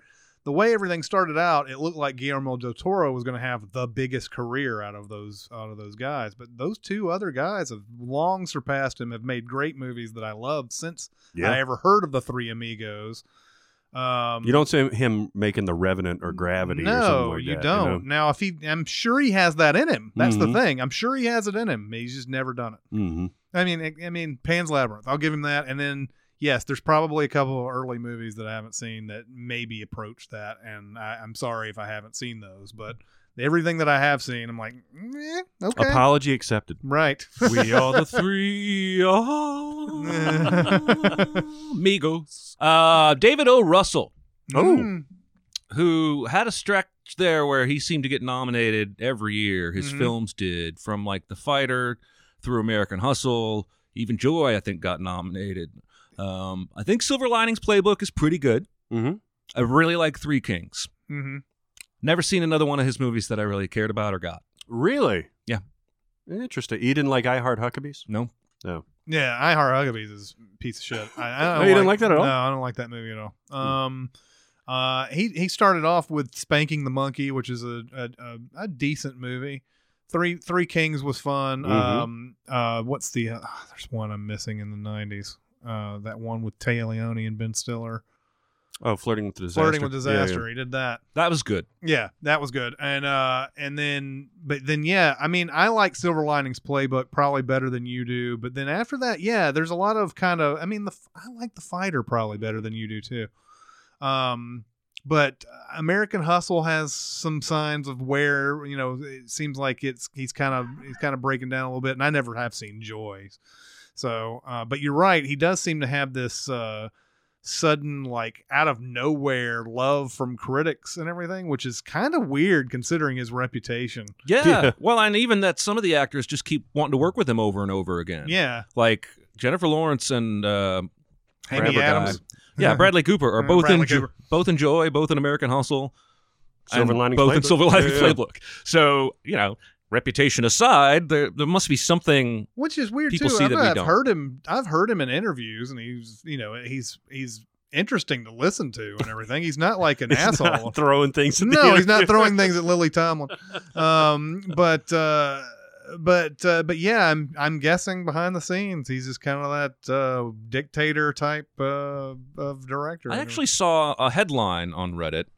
I did not click through, so that makes me a total authority on what I'm about to say. Indeed. But the headline said uh, it was one of the TIL today I learned on the subreddit, and it was uh, that Steven Spielberg was actually pretty demanding and mean to his cast and crew until somewhere on the set of I think it was Jaws, Kathleen Kennedy pulled him aside and reamed him. Huh. And forever changed the way he acted as a director. I Interesting. thought that was pretty interesting. Huh. Yeah. I think people can get a reputation for for this kind of stuff that at least begins at a place of artistic artistic integrity um, and and passion. Uh, and in some cases, it gets it gets a little too far. Mm-hmm. David Russell. My pick is Robert Rodriguez. Mm. Oh man, That's I a would good pick one. this if you hadn't. Yeah, I'm the same way. I you know shrug, shrug, constant shrug. it's weird because I think he was in the same a similar ballpark as like Richard Linkletter because they're both from Austin. He did a lot of stuff crossover with Quentin Tarantino, um, and he did from Dust Till Dawn. He directed from Dust Till Dawn.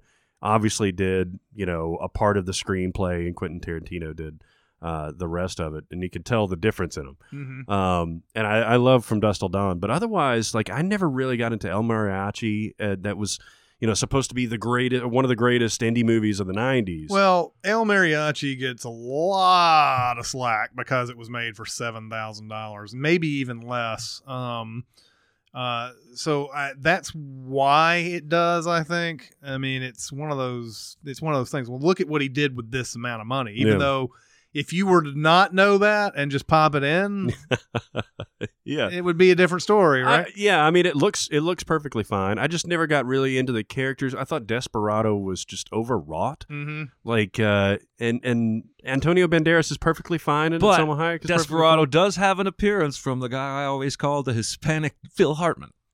fine. What? The guy that plays the villain is the guy for the, for the same villain from Clear and Present Danger. Oh, um, it's uh, oh god, I I, don't used know. to know this guy's name. I'm sure Ah, you do. I don't. I used to know it But he- because it's something like uh it's something like Almeida or something like that. If Uh, Tony you- Almeida. No. well, y- it's funny because Tony Alme- every time I heard Tony Almeida's name, I would think of this guy. Um, It's like you could ask a Simpsons artist to draw a Hispanic version of Phil Hartman, and this is what they would draw. It's Joaquin D. Almeida. There you go. Ah, there you go. That- I'm sure everybody at home's like, "Oh, that guy." But there's little there's little parts uh, you know I- there's parts in Spy Kids. O- other people really like Spy Kids. Um, they're eight. You Yeah, I know, guess. the only thing about your answer that I do wonder about is is he critically acclaimed in the way that is he a guy that everybody loves? I'm not I think sure. in the '90s he was. I'm not sure he ever was. I mean, I I understand that he had that as with the association with Tarantino and everything, people sort of gave his movies a little bit more clout or they gave him a little bit more of a chance or whatever. Um, but I, I s- I don't know if he's ever hit that level where people are like, he's not like Guillermo del Toro when he comes out with a movie. I don't know, man. I had a lot of friends that just that that thought that all El, El Mariachi and Desperado were just hot shit in the Mm. '90s. Like it was, and they maybe were, it was. It they was were probably blinded by the Salma Hayek nude scene in Desperado and they were- Possibly. He made so. another one. he did once upon a time in Mexico, right. I was gonna which say. is actually ironically my favorite of those three, um, because that was like right around, you know, the point where Johnny Depp started going off the rails as far Mhm. as performances go. That was a fun performance. Um, It has that has that great line, are you a Mexican or a Mexicant? he said so weird in that movie Mhm. because he's like he's got this he's a he's a undercover or he's a rogue FBI agent or something like that, hmm and he's got an addiction to wearing like goofy T-shirts, Yeah. like like I'm with stupid or something like that. yeah. Uh, but yeah, so he did that, and uh, I just I never got into it. and, and yeah, and Sin City. That's not a Oh, great. that's another one he I did, hate- I hated that movie. But it, uh, that one, I think, goes in the column of he. See, again, I don't know if he's critically acclaimed, but I would say he gets more credit than his films have earned. Mm-hmm. Uh, and and and to know that he's directing something does not in any way sway me to want to see. it. I agree. All right, here's a question. What movie should have been longer? This person just rewatched The Last of the Mohicans, and despite being two hours long, it felt rushed, uh, especially the love story part. Uh, I read that the studio made Michael Mann cut it down from three hours, uh, which you had been happy to see. Uh, what do you think is is a better, longer movie? it's funny too. I eh, you know I, I recently rewatched Last Mohicans. I mean, probably like in the last year anyway. And I was expecting it to be three hours long when I popped it in. I didn't even Yeah. realize that it was under two when I when I when I started watching it. But uh, but anyway, I'm gonna go with Dazed and Confused. Oh, yeah. and, um, the uh the reason is is i really love i love these movies where there's these characters they're all talking about different things that it's just different topics and everything talk about it in a really interesting way and all that and it, i don't get me wrong i think days and confused is actually the perfect length Mm-hmm. because it's it's covering the last day of school and the last night of school. But I would love to see another hour of the all these people talking some more. And I wished he had made Days to Confuse kind of like how he did the before Yeah. sun sunrise, sunset, and all those. Uh, and we could have kept coming back to these characters and everything because it would have been interesting to see.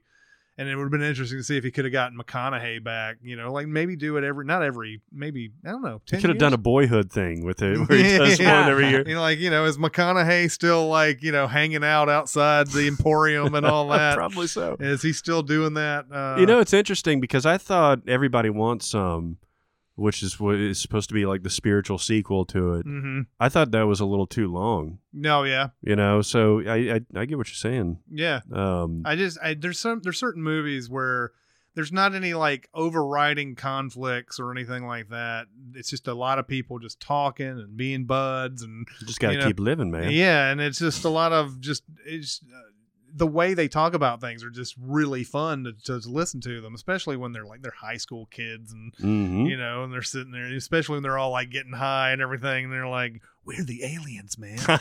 yeah you know and all that it's just uh uh it's a it's, there's certain movies that make you want to continue the entire now days and confused they've got they go all the way to the morning and it's I, it's got that feel like you know if we had seen them the next morning it wouldn't have nearly the same sort of mesmerizing effect i don't think because it's that whole that one day thing that really but i still want to see more mm-hmm. Did you have a graduation party when you graduated high school? yeah Yeah. not I don't think anything like that. though. It wasn't. It wasn't a big deal. Did you have one?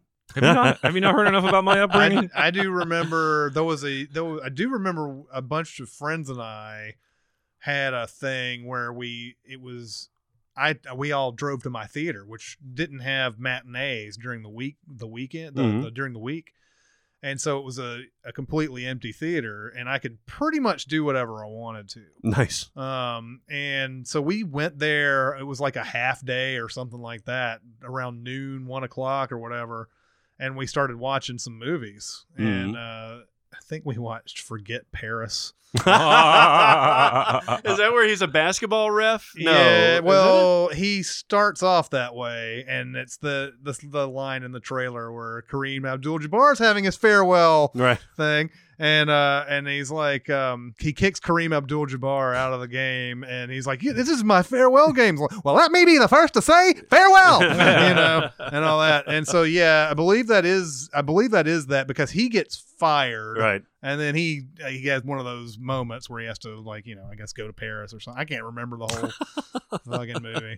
Um, Are we running it together with the one with My Giant or whatever? Where he's No. the tall basketball I playing. never guy? see my giant. So he's got two movies where, ba- with basketball is this like but a that's main. the, the, that's such a small part of Forget Paris. Okay. Like it's like the beginning of Yeah. the movie, and then he's not. He doesn't do that. There is a part in that movie, I think, where he calls up his friend in the hotel, and this is obviously pre-internet. Uh, he was like, "Do you remember our uh, our high school PE teacher?" And he's like, "Oh, you know, Mrs. Whatever it is." And he's like, "What for?" And he was like, uh, "I was just, uh, you know, planning on masturbating later. I wanted a, a name to put the face to." Oh, Oh, god! Uh, I know. I said what Joe Montaigne is in it, and yeah, this is the one. Yeah, he and it's he and Deborah Winger and all that. I, I mean, it's one of those movies. I saw it back then. I Yeah. don't remember anything. Graduation else about day. it. Don't remember anything else about it. Um, was it? It came out in '95. It came out May 19th, 1995. Oh. Hmm. Nice, good call. I don't know why. Um, I don't know why it was that movie. The '95 was sort of, sort of a weird year. It seemed like every time I had one of these, like friends get together type of things, because I had two that year. One was the uh, graduation, and then one was when there was a big, huge snowstorm, and I got a whole bunch of people out. And we watched a whole bunch of stuff that whatever was out at the time. So it was Toy Story. It was grumpier old men it was Cutthroat Island. Yeah. It was like you know, it was so there was a lot of shitty movies in these like things. Or whatever. I drove in that so- storm from Nashville back up to Chicago. With three Oh, other really? people. Yeah, it was one of the. It was actually the single scariest drive I've ever been a part of. Jeez. It was a blizzard, yeah, and we didn't leave in time. So basically, snow-covered roads, whiteout conditions. We had no choice but to keep going. it was frightening. Nice. Mm, yeah. Um, so I'm gonna go with Drive with Ryan Gosling. Mm. All right. Now, I know this movie is divisive enough that some people really dislike it, uh, and it it's following maybe cult. I I don't know.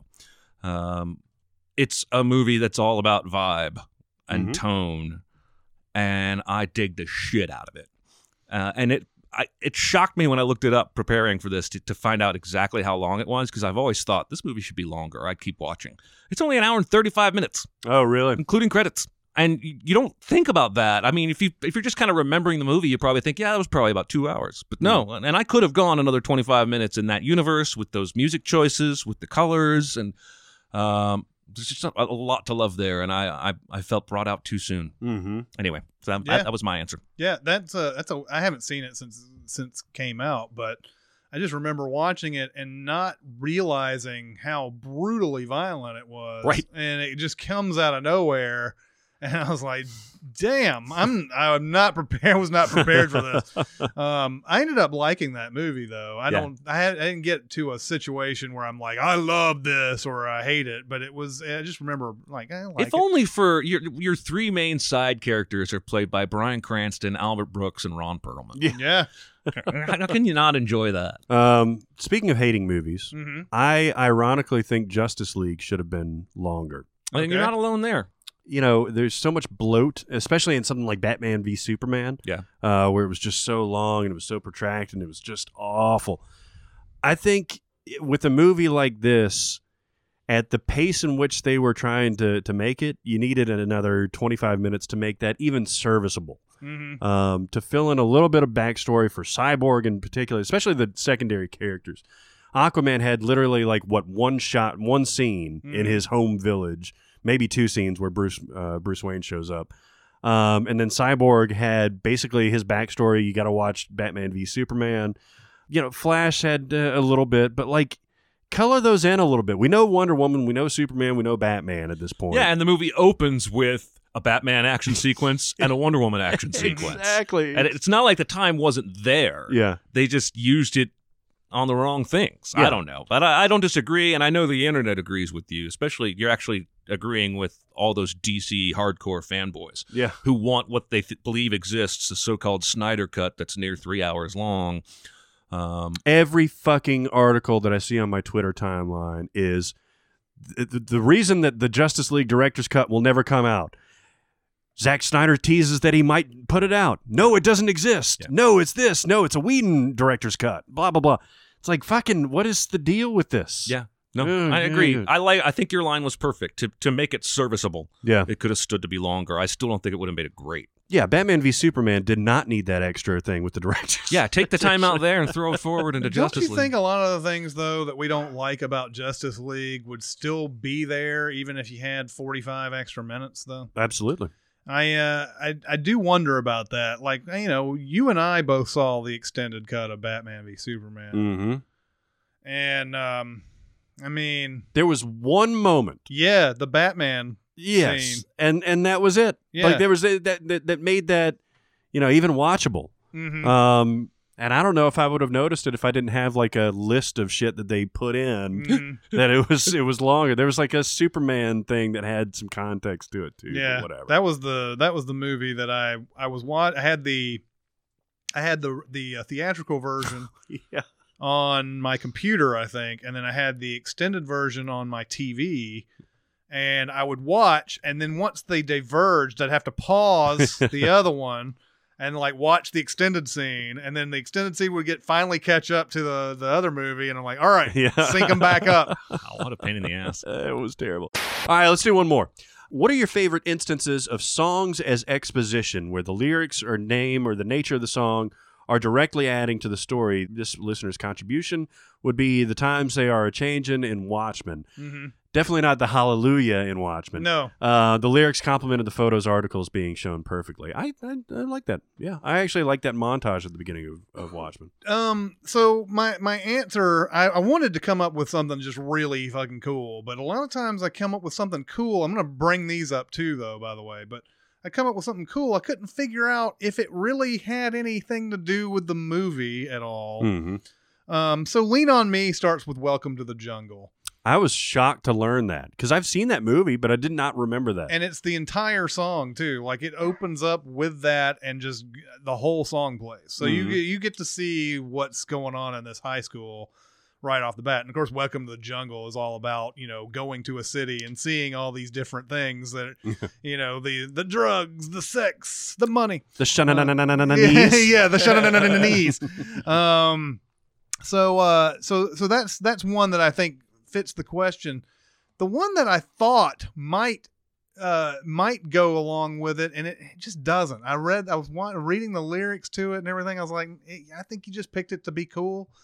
Wes Anderson uh, for um, for the it uses the Who's a quick one while he's away when, during that whole scene where um, Schwartzman and Murray are like getting back at each other. You know, they And keep, Rushmore. yeah, in Mhm. Rushmore. For, it starts off with the bees going into Bill Murray's office Yeah. and everything, and Murray having that just that priceless look on his face, like that motherfucker you know and it's like it's like and you know it goes into that song and the song is about a woman who uh, like her her husband or somebody or her lover or whatever has left and has been gone for a year and then like she uh, has sex with somebody else while he's away and and then the husband or whatever comes back and forgives her for the sins that she's so it didn't have anything to do with it but it goes along with this i was I, when when you hear a quick one while he's away it seems so much you know like a revenge type song Mhm. or whatever like that it's not really a revenge song and the other one that I thought of that was, I was like, oh, surely this has something to do with it, even though I didn't know what the lyrics were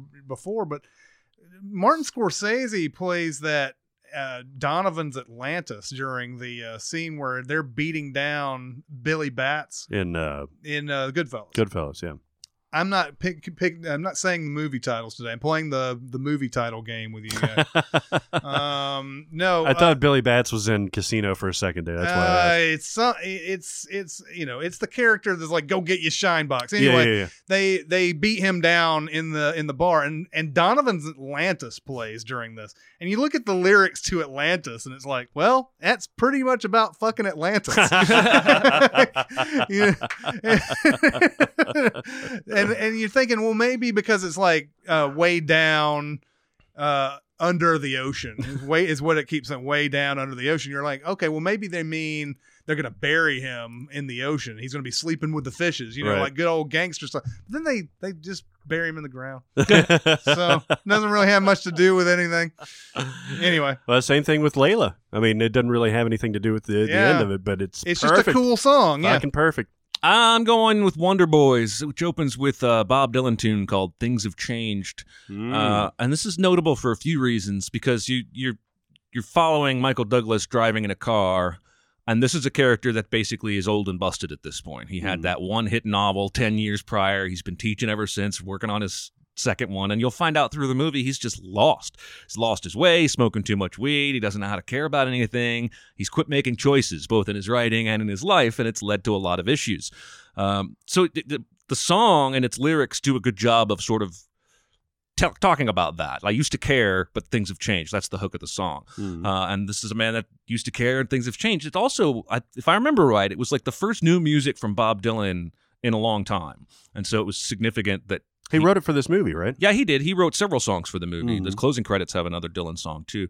Uh, but also, this was an older aged Dylan, you Yeah. know, and sort of parallels there between you know how he's aged versus how Michael Douglas's character is aged. And anyway, it's always struck me as just a very pr- kind of perfect union uh, where you don't have to be paying attention to the lyrics because it's kind of got a boom, junk, dun, gun, junk. it's got a little jangly kind of feel like a lot of Dylan songs, uh, and you might just be looking at the credits or watching what's on screen. But if you, if you want to go that extra layer deeper, that what the song's talking about applies directly to the character they're introducing you to, I think he won the Oscar for this too. and he might have. Either he at least got nominated, but I remember him playing that song at the Oscars. Now he wasn't at the ceremony; he was like a on satellite or something Hmm. like that. And so when they did the nominations, he's like standing there in the, in this live shot or whatever, you know. So and I, yeah, I think he ended up winning. I just watched uh, Walk Hard recently, and that, that scene where he's like, maybe Bob Dylan stole from me. And then he, they cut to that song. He's like, Lighthouse is red, red, see if blah, blah. It's up, how is it? And the band's like, what the fuck is he saying? It's so great. Uh, all right. So I think it, it's almost a cliche because it's really on the nose, but at the end of Magnolia, the Wise Up song, Mhm. the Ah. Amy Mann song. Yeah. So I watched this again, and I still don't really know. I think it goes perfectly with it because each of the characters are, are reaching some sort of resolution, whether it's you know Julianne Moore kind of uh, you know realizing what what she's done. and They're where she's at. all damaged characters. Yeah, yeah, yeah. And you know, there there ev- there's a few in the car. There's Philip Seymour Hoffman in the in the room with the uh, Jason Robards and everything. And it's it's like i- it's not going to stop until you wise up. Uh, But then it's also like just kind of giving yourself over to the situation.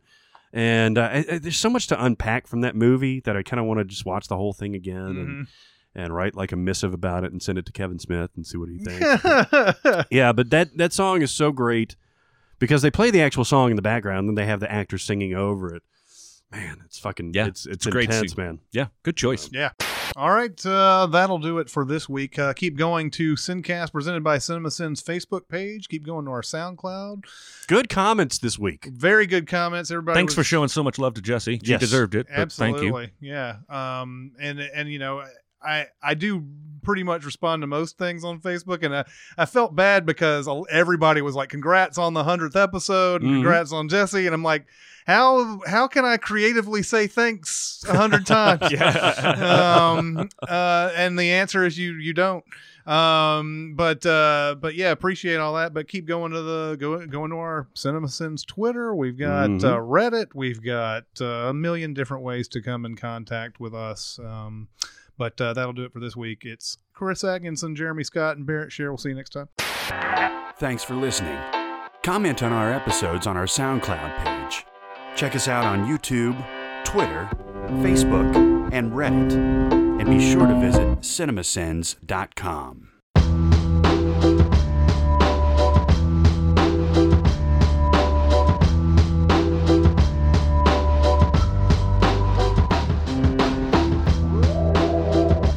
I'm not going to pull that up again because it's apparently Yeah. a trap. Yeah, I, I, I appreciate that. It's a trap. it's a trap. By the way, that would piss me off about Rogue One. Is all those little stupid callbacks to the yeah. Yeah. the original Yeah. where it's like, uh, who says it's a trap? Oh, well, Saw Gerrera does. Yeah. And somebody else says, I've got a bad feeling. Yeah. About- Oh yeah, and then they cut cut 'em- him up. They cut him off. But the Saw, okay, so Saw Gerrera did not have that crazy high pitched thing at the beginning of the movie, right? Because when he called down to her, he was like, "Come, child," or whatever, High right? pitch thing. What do you mean? He, he talks like this. Oh, he's all yeah. Kind like, of goes blah, blah, all blah. over the There place. is in that a movie. that is a weird performance, man. This is the And- most we've ever tipped our hand at upcoming videos in a podcast.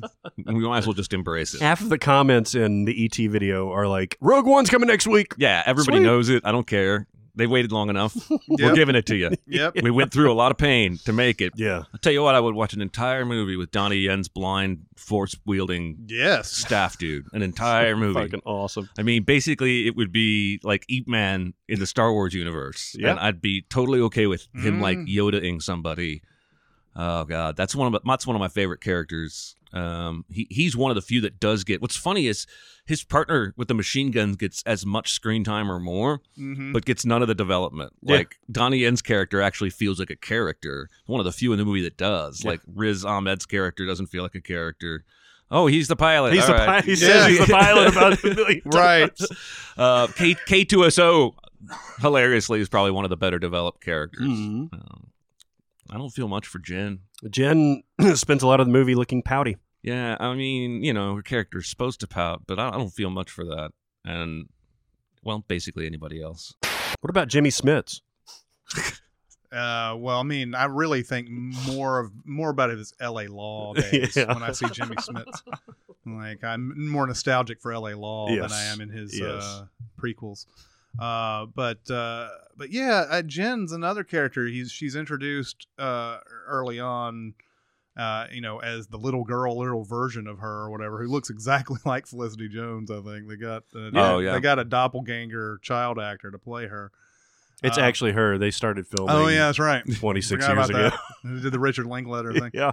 But uh, but like uh, but like they start off, start her off there, and then before you even even know it, she's whisked away, and she's twenty years older, Mm-hmm. and uh, and then she's already I don't know she's a I don't know she's a criminal or something I don't Yeah. know who They knows. cut that whole the They thing cut from that the whole trailer. thing. Yeah, that's the that's that's another issue I have, and I know you have to make it a certain length. It has to be you know it can't be three hours long or anything. It's still like that long. but you i mean that's what it would have been if we had gotten what we wanted out of this but you know they they, they could have done something kind of cool here by making a rogue one part one and then a rogue one part two even though we don't uh, you know encourage that type of thing uh, i think i think it would be it, it would have at least been nice to have one part where we start the introduction of these characters and then the second one is where they do all the stuff mm-hmm.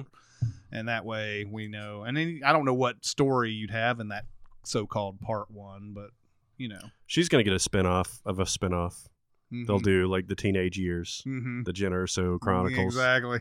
Did they name the uh they named the Han Solo movie, right? Is it called Solo? Solo, a Star Wars story, which I Oh, did can't they- tell you how much I love that. I hope they keep doing that. I hope a Star Wars story is the suffix of every non-canon movie ever, and I'm being completely sarcastic. No, it'll happen. It's definitely happening. It's so because- stupid. because they did that with Twilight. They um Yeah. They uh they wanted to have you know, they wanted to have it where they okay, here's the title of it, but we want to make sure that everybody knows it's Twilight. Right, exactly. So they did that type of thing with Twilight and they've been doing that ever But since. Star Wars is at a point where, damn, just name it Solo. You Yeah. think people aren't going to know it's coming out? Yeah. It's like fucking Logan. Everybody knew what Logan was. yeah, they didn't say an X-Men story. Yeah. Even watching, X-Men's like- Origins. Even watching the press for upcoming The Last Jedi, I'm like, why are you even spending money on this? Like, Mhm. this seems like at this point you've reached critical mass already. You know, don't spend the millions of how, whatever it costs to send all those actors to all these talk shows and do all this press, everybody's going to be there already. Most of them have probably already bought their ticket. There was a Gizmodo article or something like that that said the Star Wars, the Last Jedi is going to be is going to be the best reviewed Star Wars film ever. Mm-hmm. Now, I didn't I didn't click on it, but like it it, it seemed like a factual thing. It wasn't like an opinion piece. I don't think anybody's seen it yet, I don't think anybody has either. even right? press. Yeah. But the Phantom Thread apparently s- screened for press, and Mm-hmm. I'm ooh, did you very- see? very- it's like, oh god, everybody's raving. Yeah. I saw one tweet review, and I'm really really excited because it because that trailer is just the trailer's weird. weird, right? Mhm. Uh, It, it seems fine, but it doesn't seem like it doesn't tell you enough, which is which- fine. yeah, which is Which fine. is fine. It, I mean, it, it sells itself on the fact that it's Daniel Day Lewis and Paul Thomas Anderson. Mm-hmm. So you're going to watch it regardless. But yeah, I think they're holding back on what makes that movie good in the trailer Mm-hmm. Yeah, I think they are. because that trailer doesn't make you want to go. If it was, if it said, you know, directed by Jane Campion, I would be like, eh, Yeah. eh, Like starring James Franco. Right. I'd be like, yeah, I mean, maybe. I might see it. I don't know. Uh, I've got to see a lot of shit. Did you like Lady Bird? Oh, yeah. That's so good. I've Have you liked seen every. Lady Bird yet? Do I look like a guy who goes to the theater very often? I have liked every single movie that is out right now that the people have told me to go see. Mm-hmm. So I have the Big Six, the Big Sick on uh, Blu-ray. I watched Mhm. that last week. Really enjoyed it. Um, and then I saw the Florida Project at Belcourt. That's an that's outstanding movie. Mm. outstanding. Um, I I haven't I I I can't believe the performances that are in that. Who's in that? Um, well, the only name actor is Willem Dafoe, and he pulls out one of his best performances ever Nice. because it's so not Willem Dafoe like. really. Even though I mean, you know, it's y- y- there's a certain expectation with Willem Dafoe. It's not Death Mm-hmm. Yeah. Note Willem Dafoe. right? yeah, where he's uh, a, he's just kind of a creepy character over there in the corner. Um, i- it's not like that. And then he got he found some girl off of Instagram. Yeah. It, it's like And- amateurs, right? Yeah, and she's fucking phenomenal. Huh. Hmm. And uh, then they got these kid actors who are amazing in it. Um, and the kids sort of rule the rule the movie for about an hour or so. Hmm.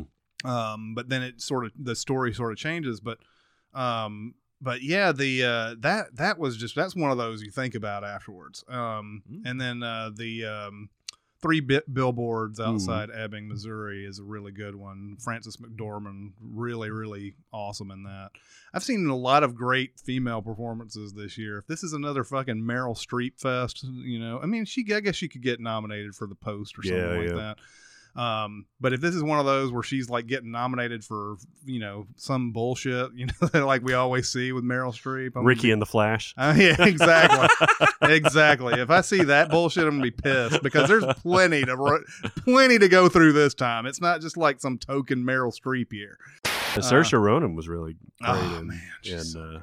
She's so Lady good. Bird. Why you Uh, so- guys both guys be, keep looking at me like I feel enough shame? I'm sorry I didn't see it. You I said did- Ladybird, and both of you went look over Mm. at Mhm. Jeremy. It was like Well, you're In Scripted. that, yeah, because you're not in that you're not in that club of people who've seen plus Lady also Bird. my nickname is Ladybird, so I guess maybe it's Mhm. natural, Mm. Mhm. natural for you guys to That's just. correct. It's basically Greta Gerwig, like it's apparently autobiographical. Yeah. The, that's the uh, other thing. I've seen two movies that were basically autobiographical, and it- it's amazing how those end up being good movies most of the time. Mhm. Big Sick was the other one. Um, it's just uh, I don't know. Maybe it's because of the familiarity with the material or something that they just are so at ease making the movie and making Yeah. all the scenes and everything. So I don't know. Big Sick and and Lady Bird have that in common. Lady Uh, Bird has the I don't know if it's my favorite, but I think it's like the most realistic performance of losing a virginity that I think I've ever seen. Oh yeah, yeah, yeah. Oh yeah, for sure. She's like, I was on top. Who the fuck loses their virginity when they're on top? Nice. did the poker soaks poker soaks did the poker soaks so, do the poker socks help? Bogusos. Um, so I, you know, uh, do the poker socks help, Uh, or I is it put- just a cuteness thing? have you seen the poker socks? I have not. Yeah, they got Nice. yeah. I've also got barbecue socks. My mother gives me these socks. obviously. Barbecue socks.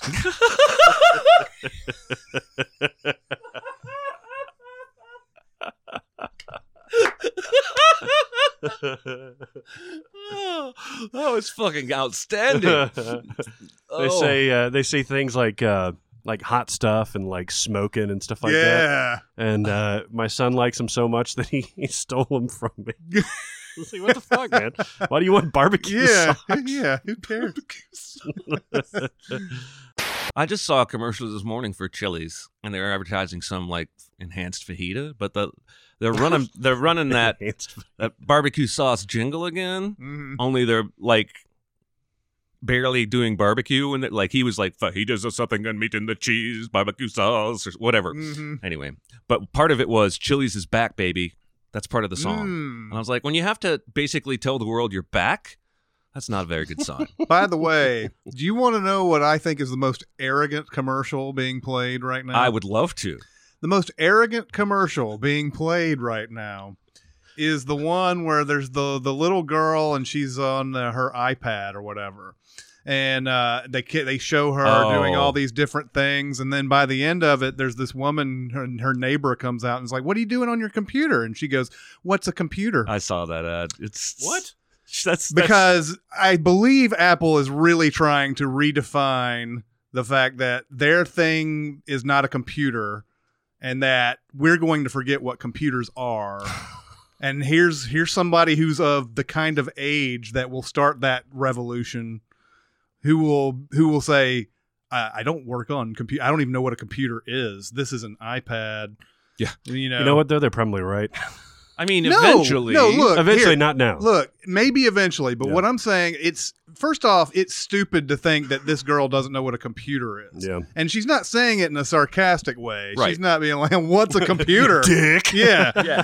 She, you know, she they they make it seem like she actually seriously doesn't know what one is, and I mean, come on, come on. We all, I mean, we're not in that society yet.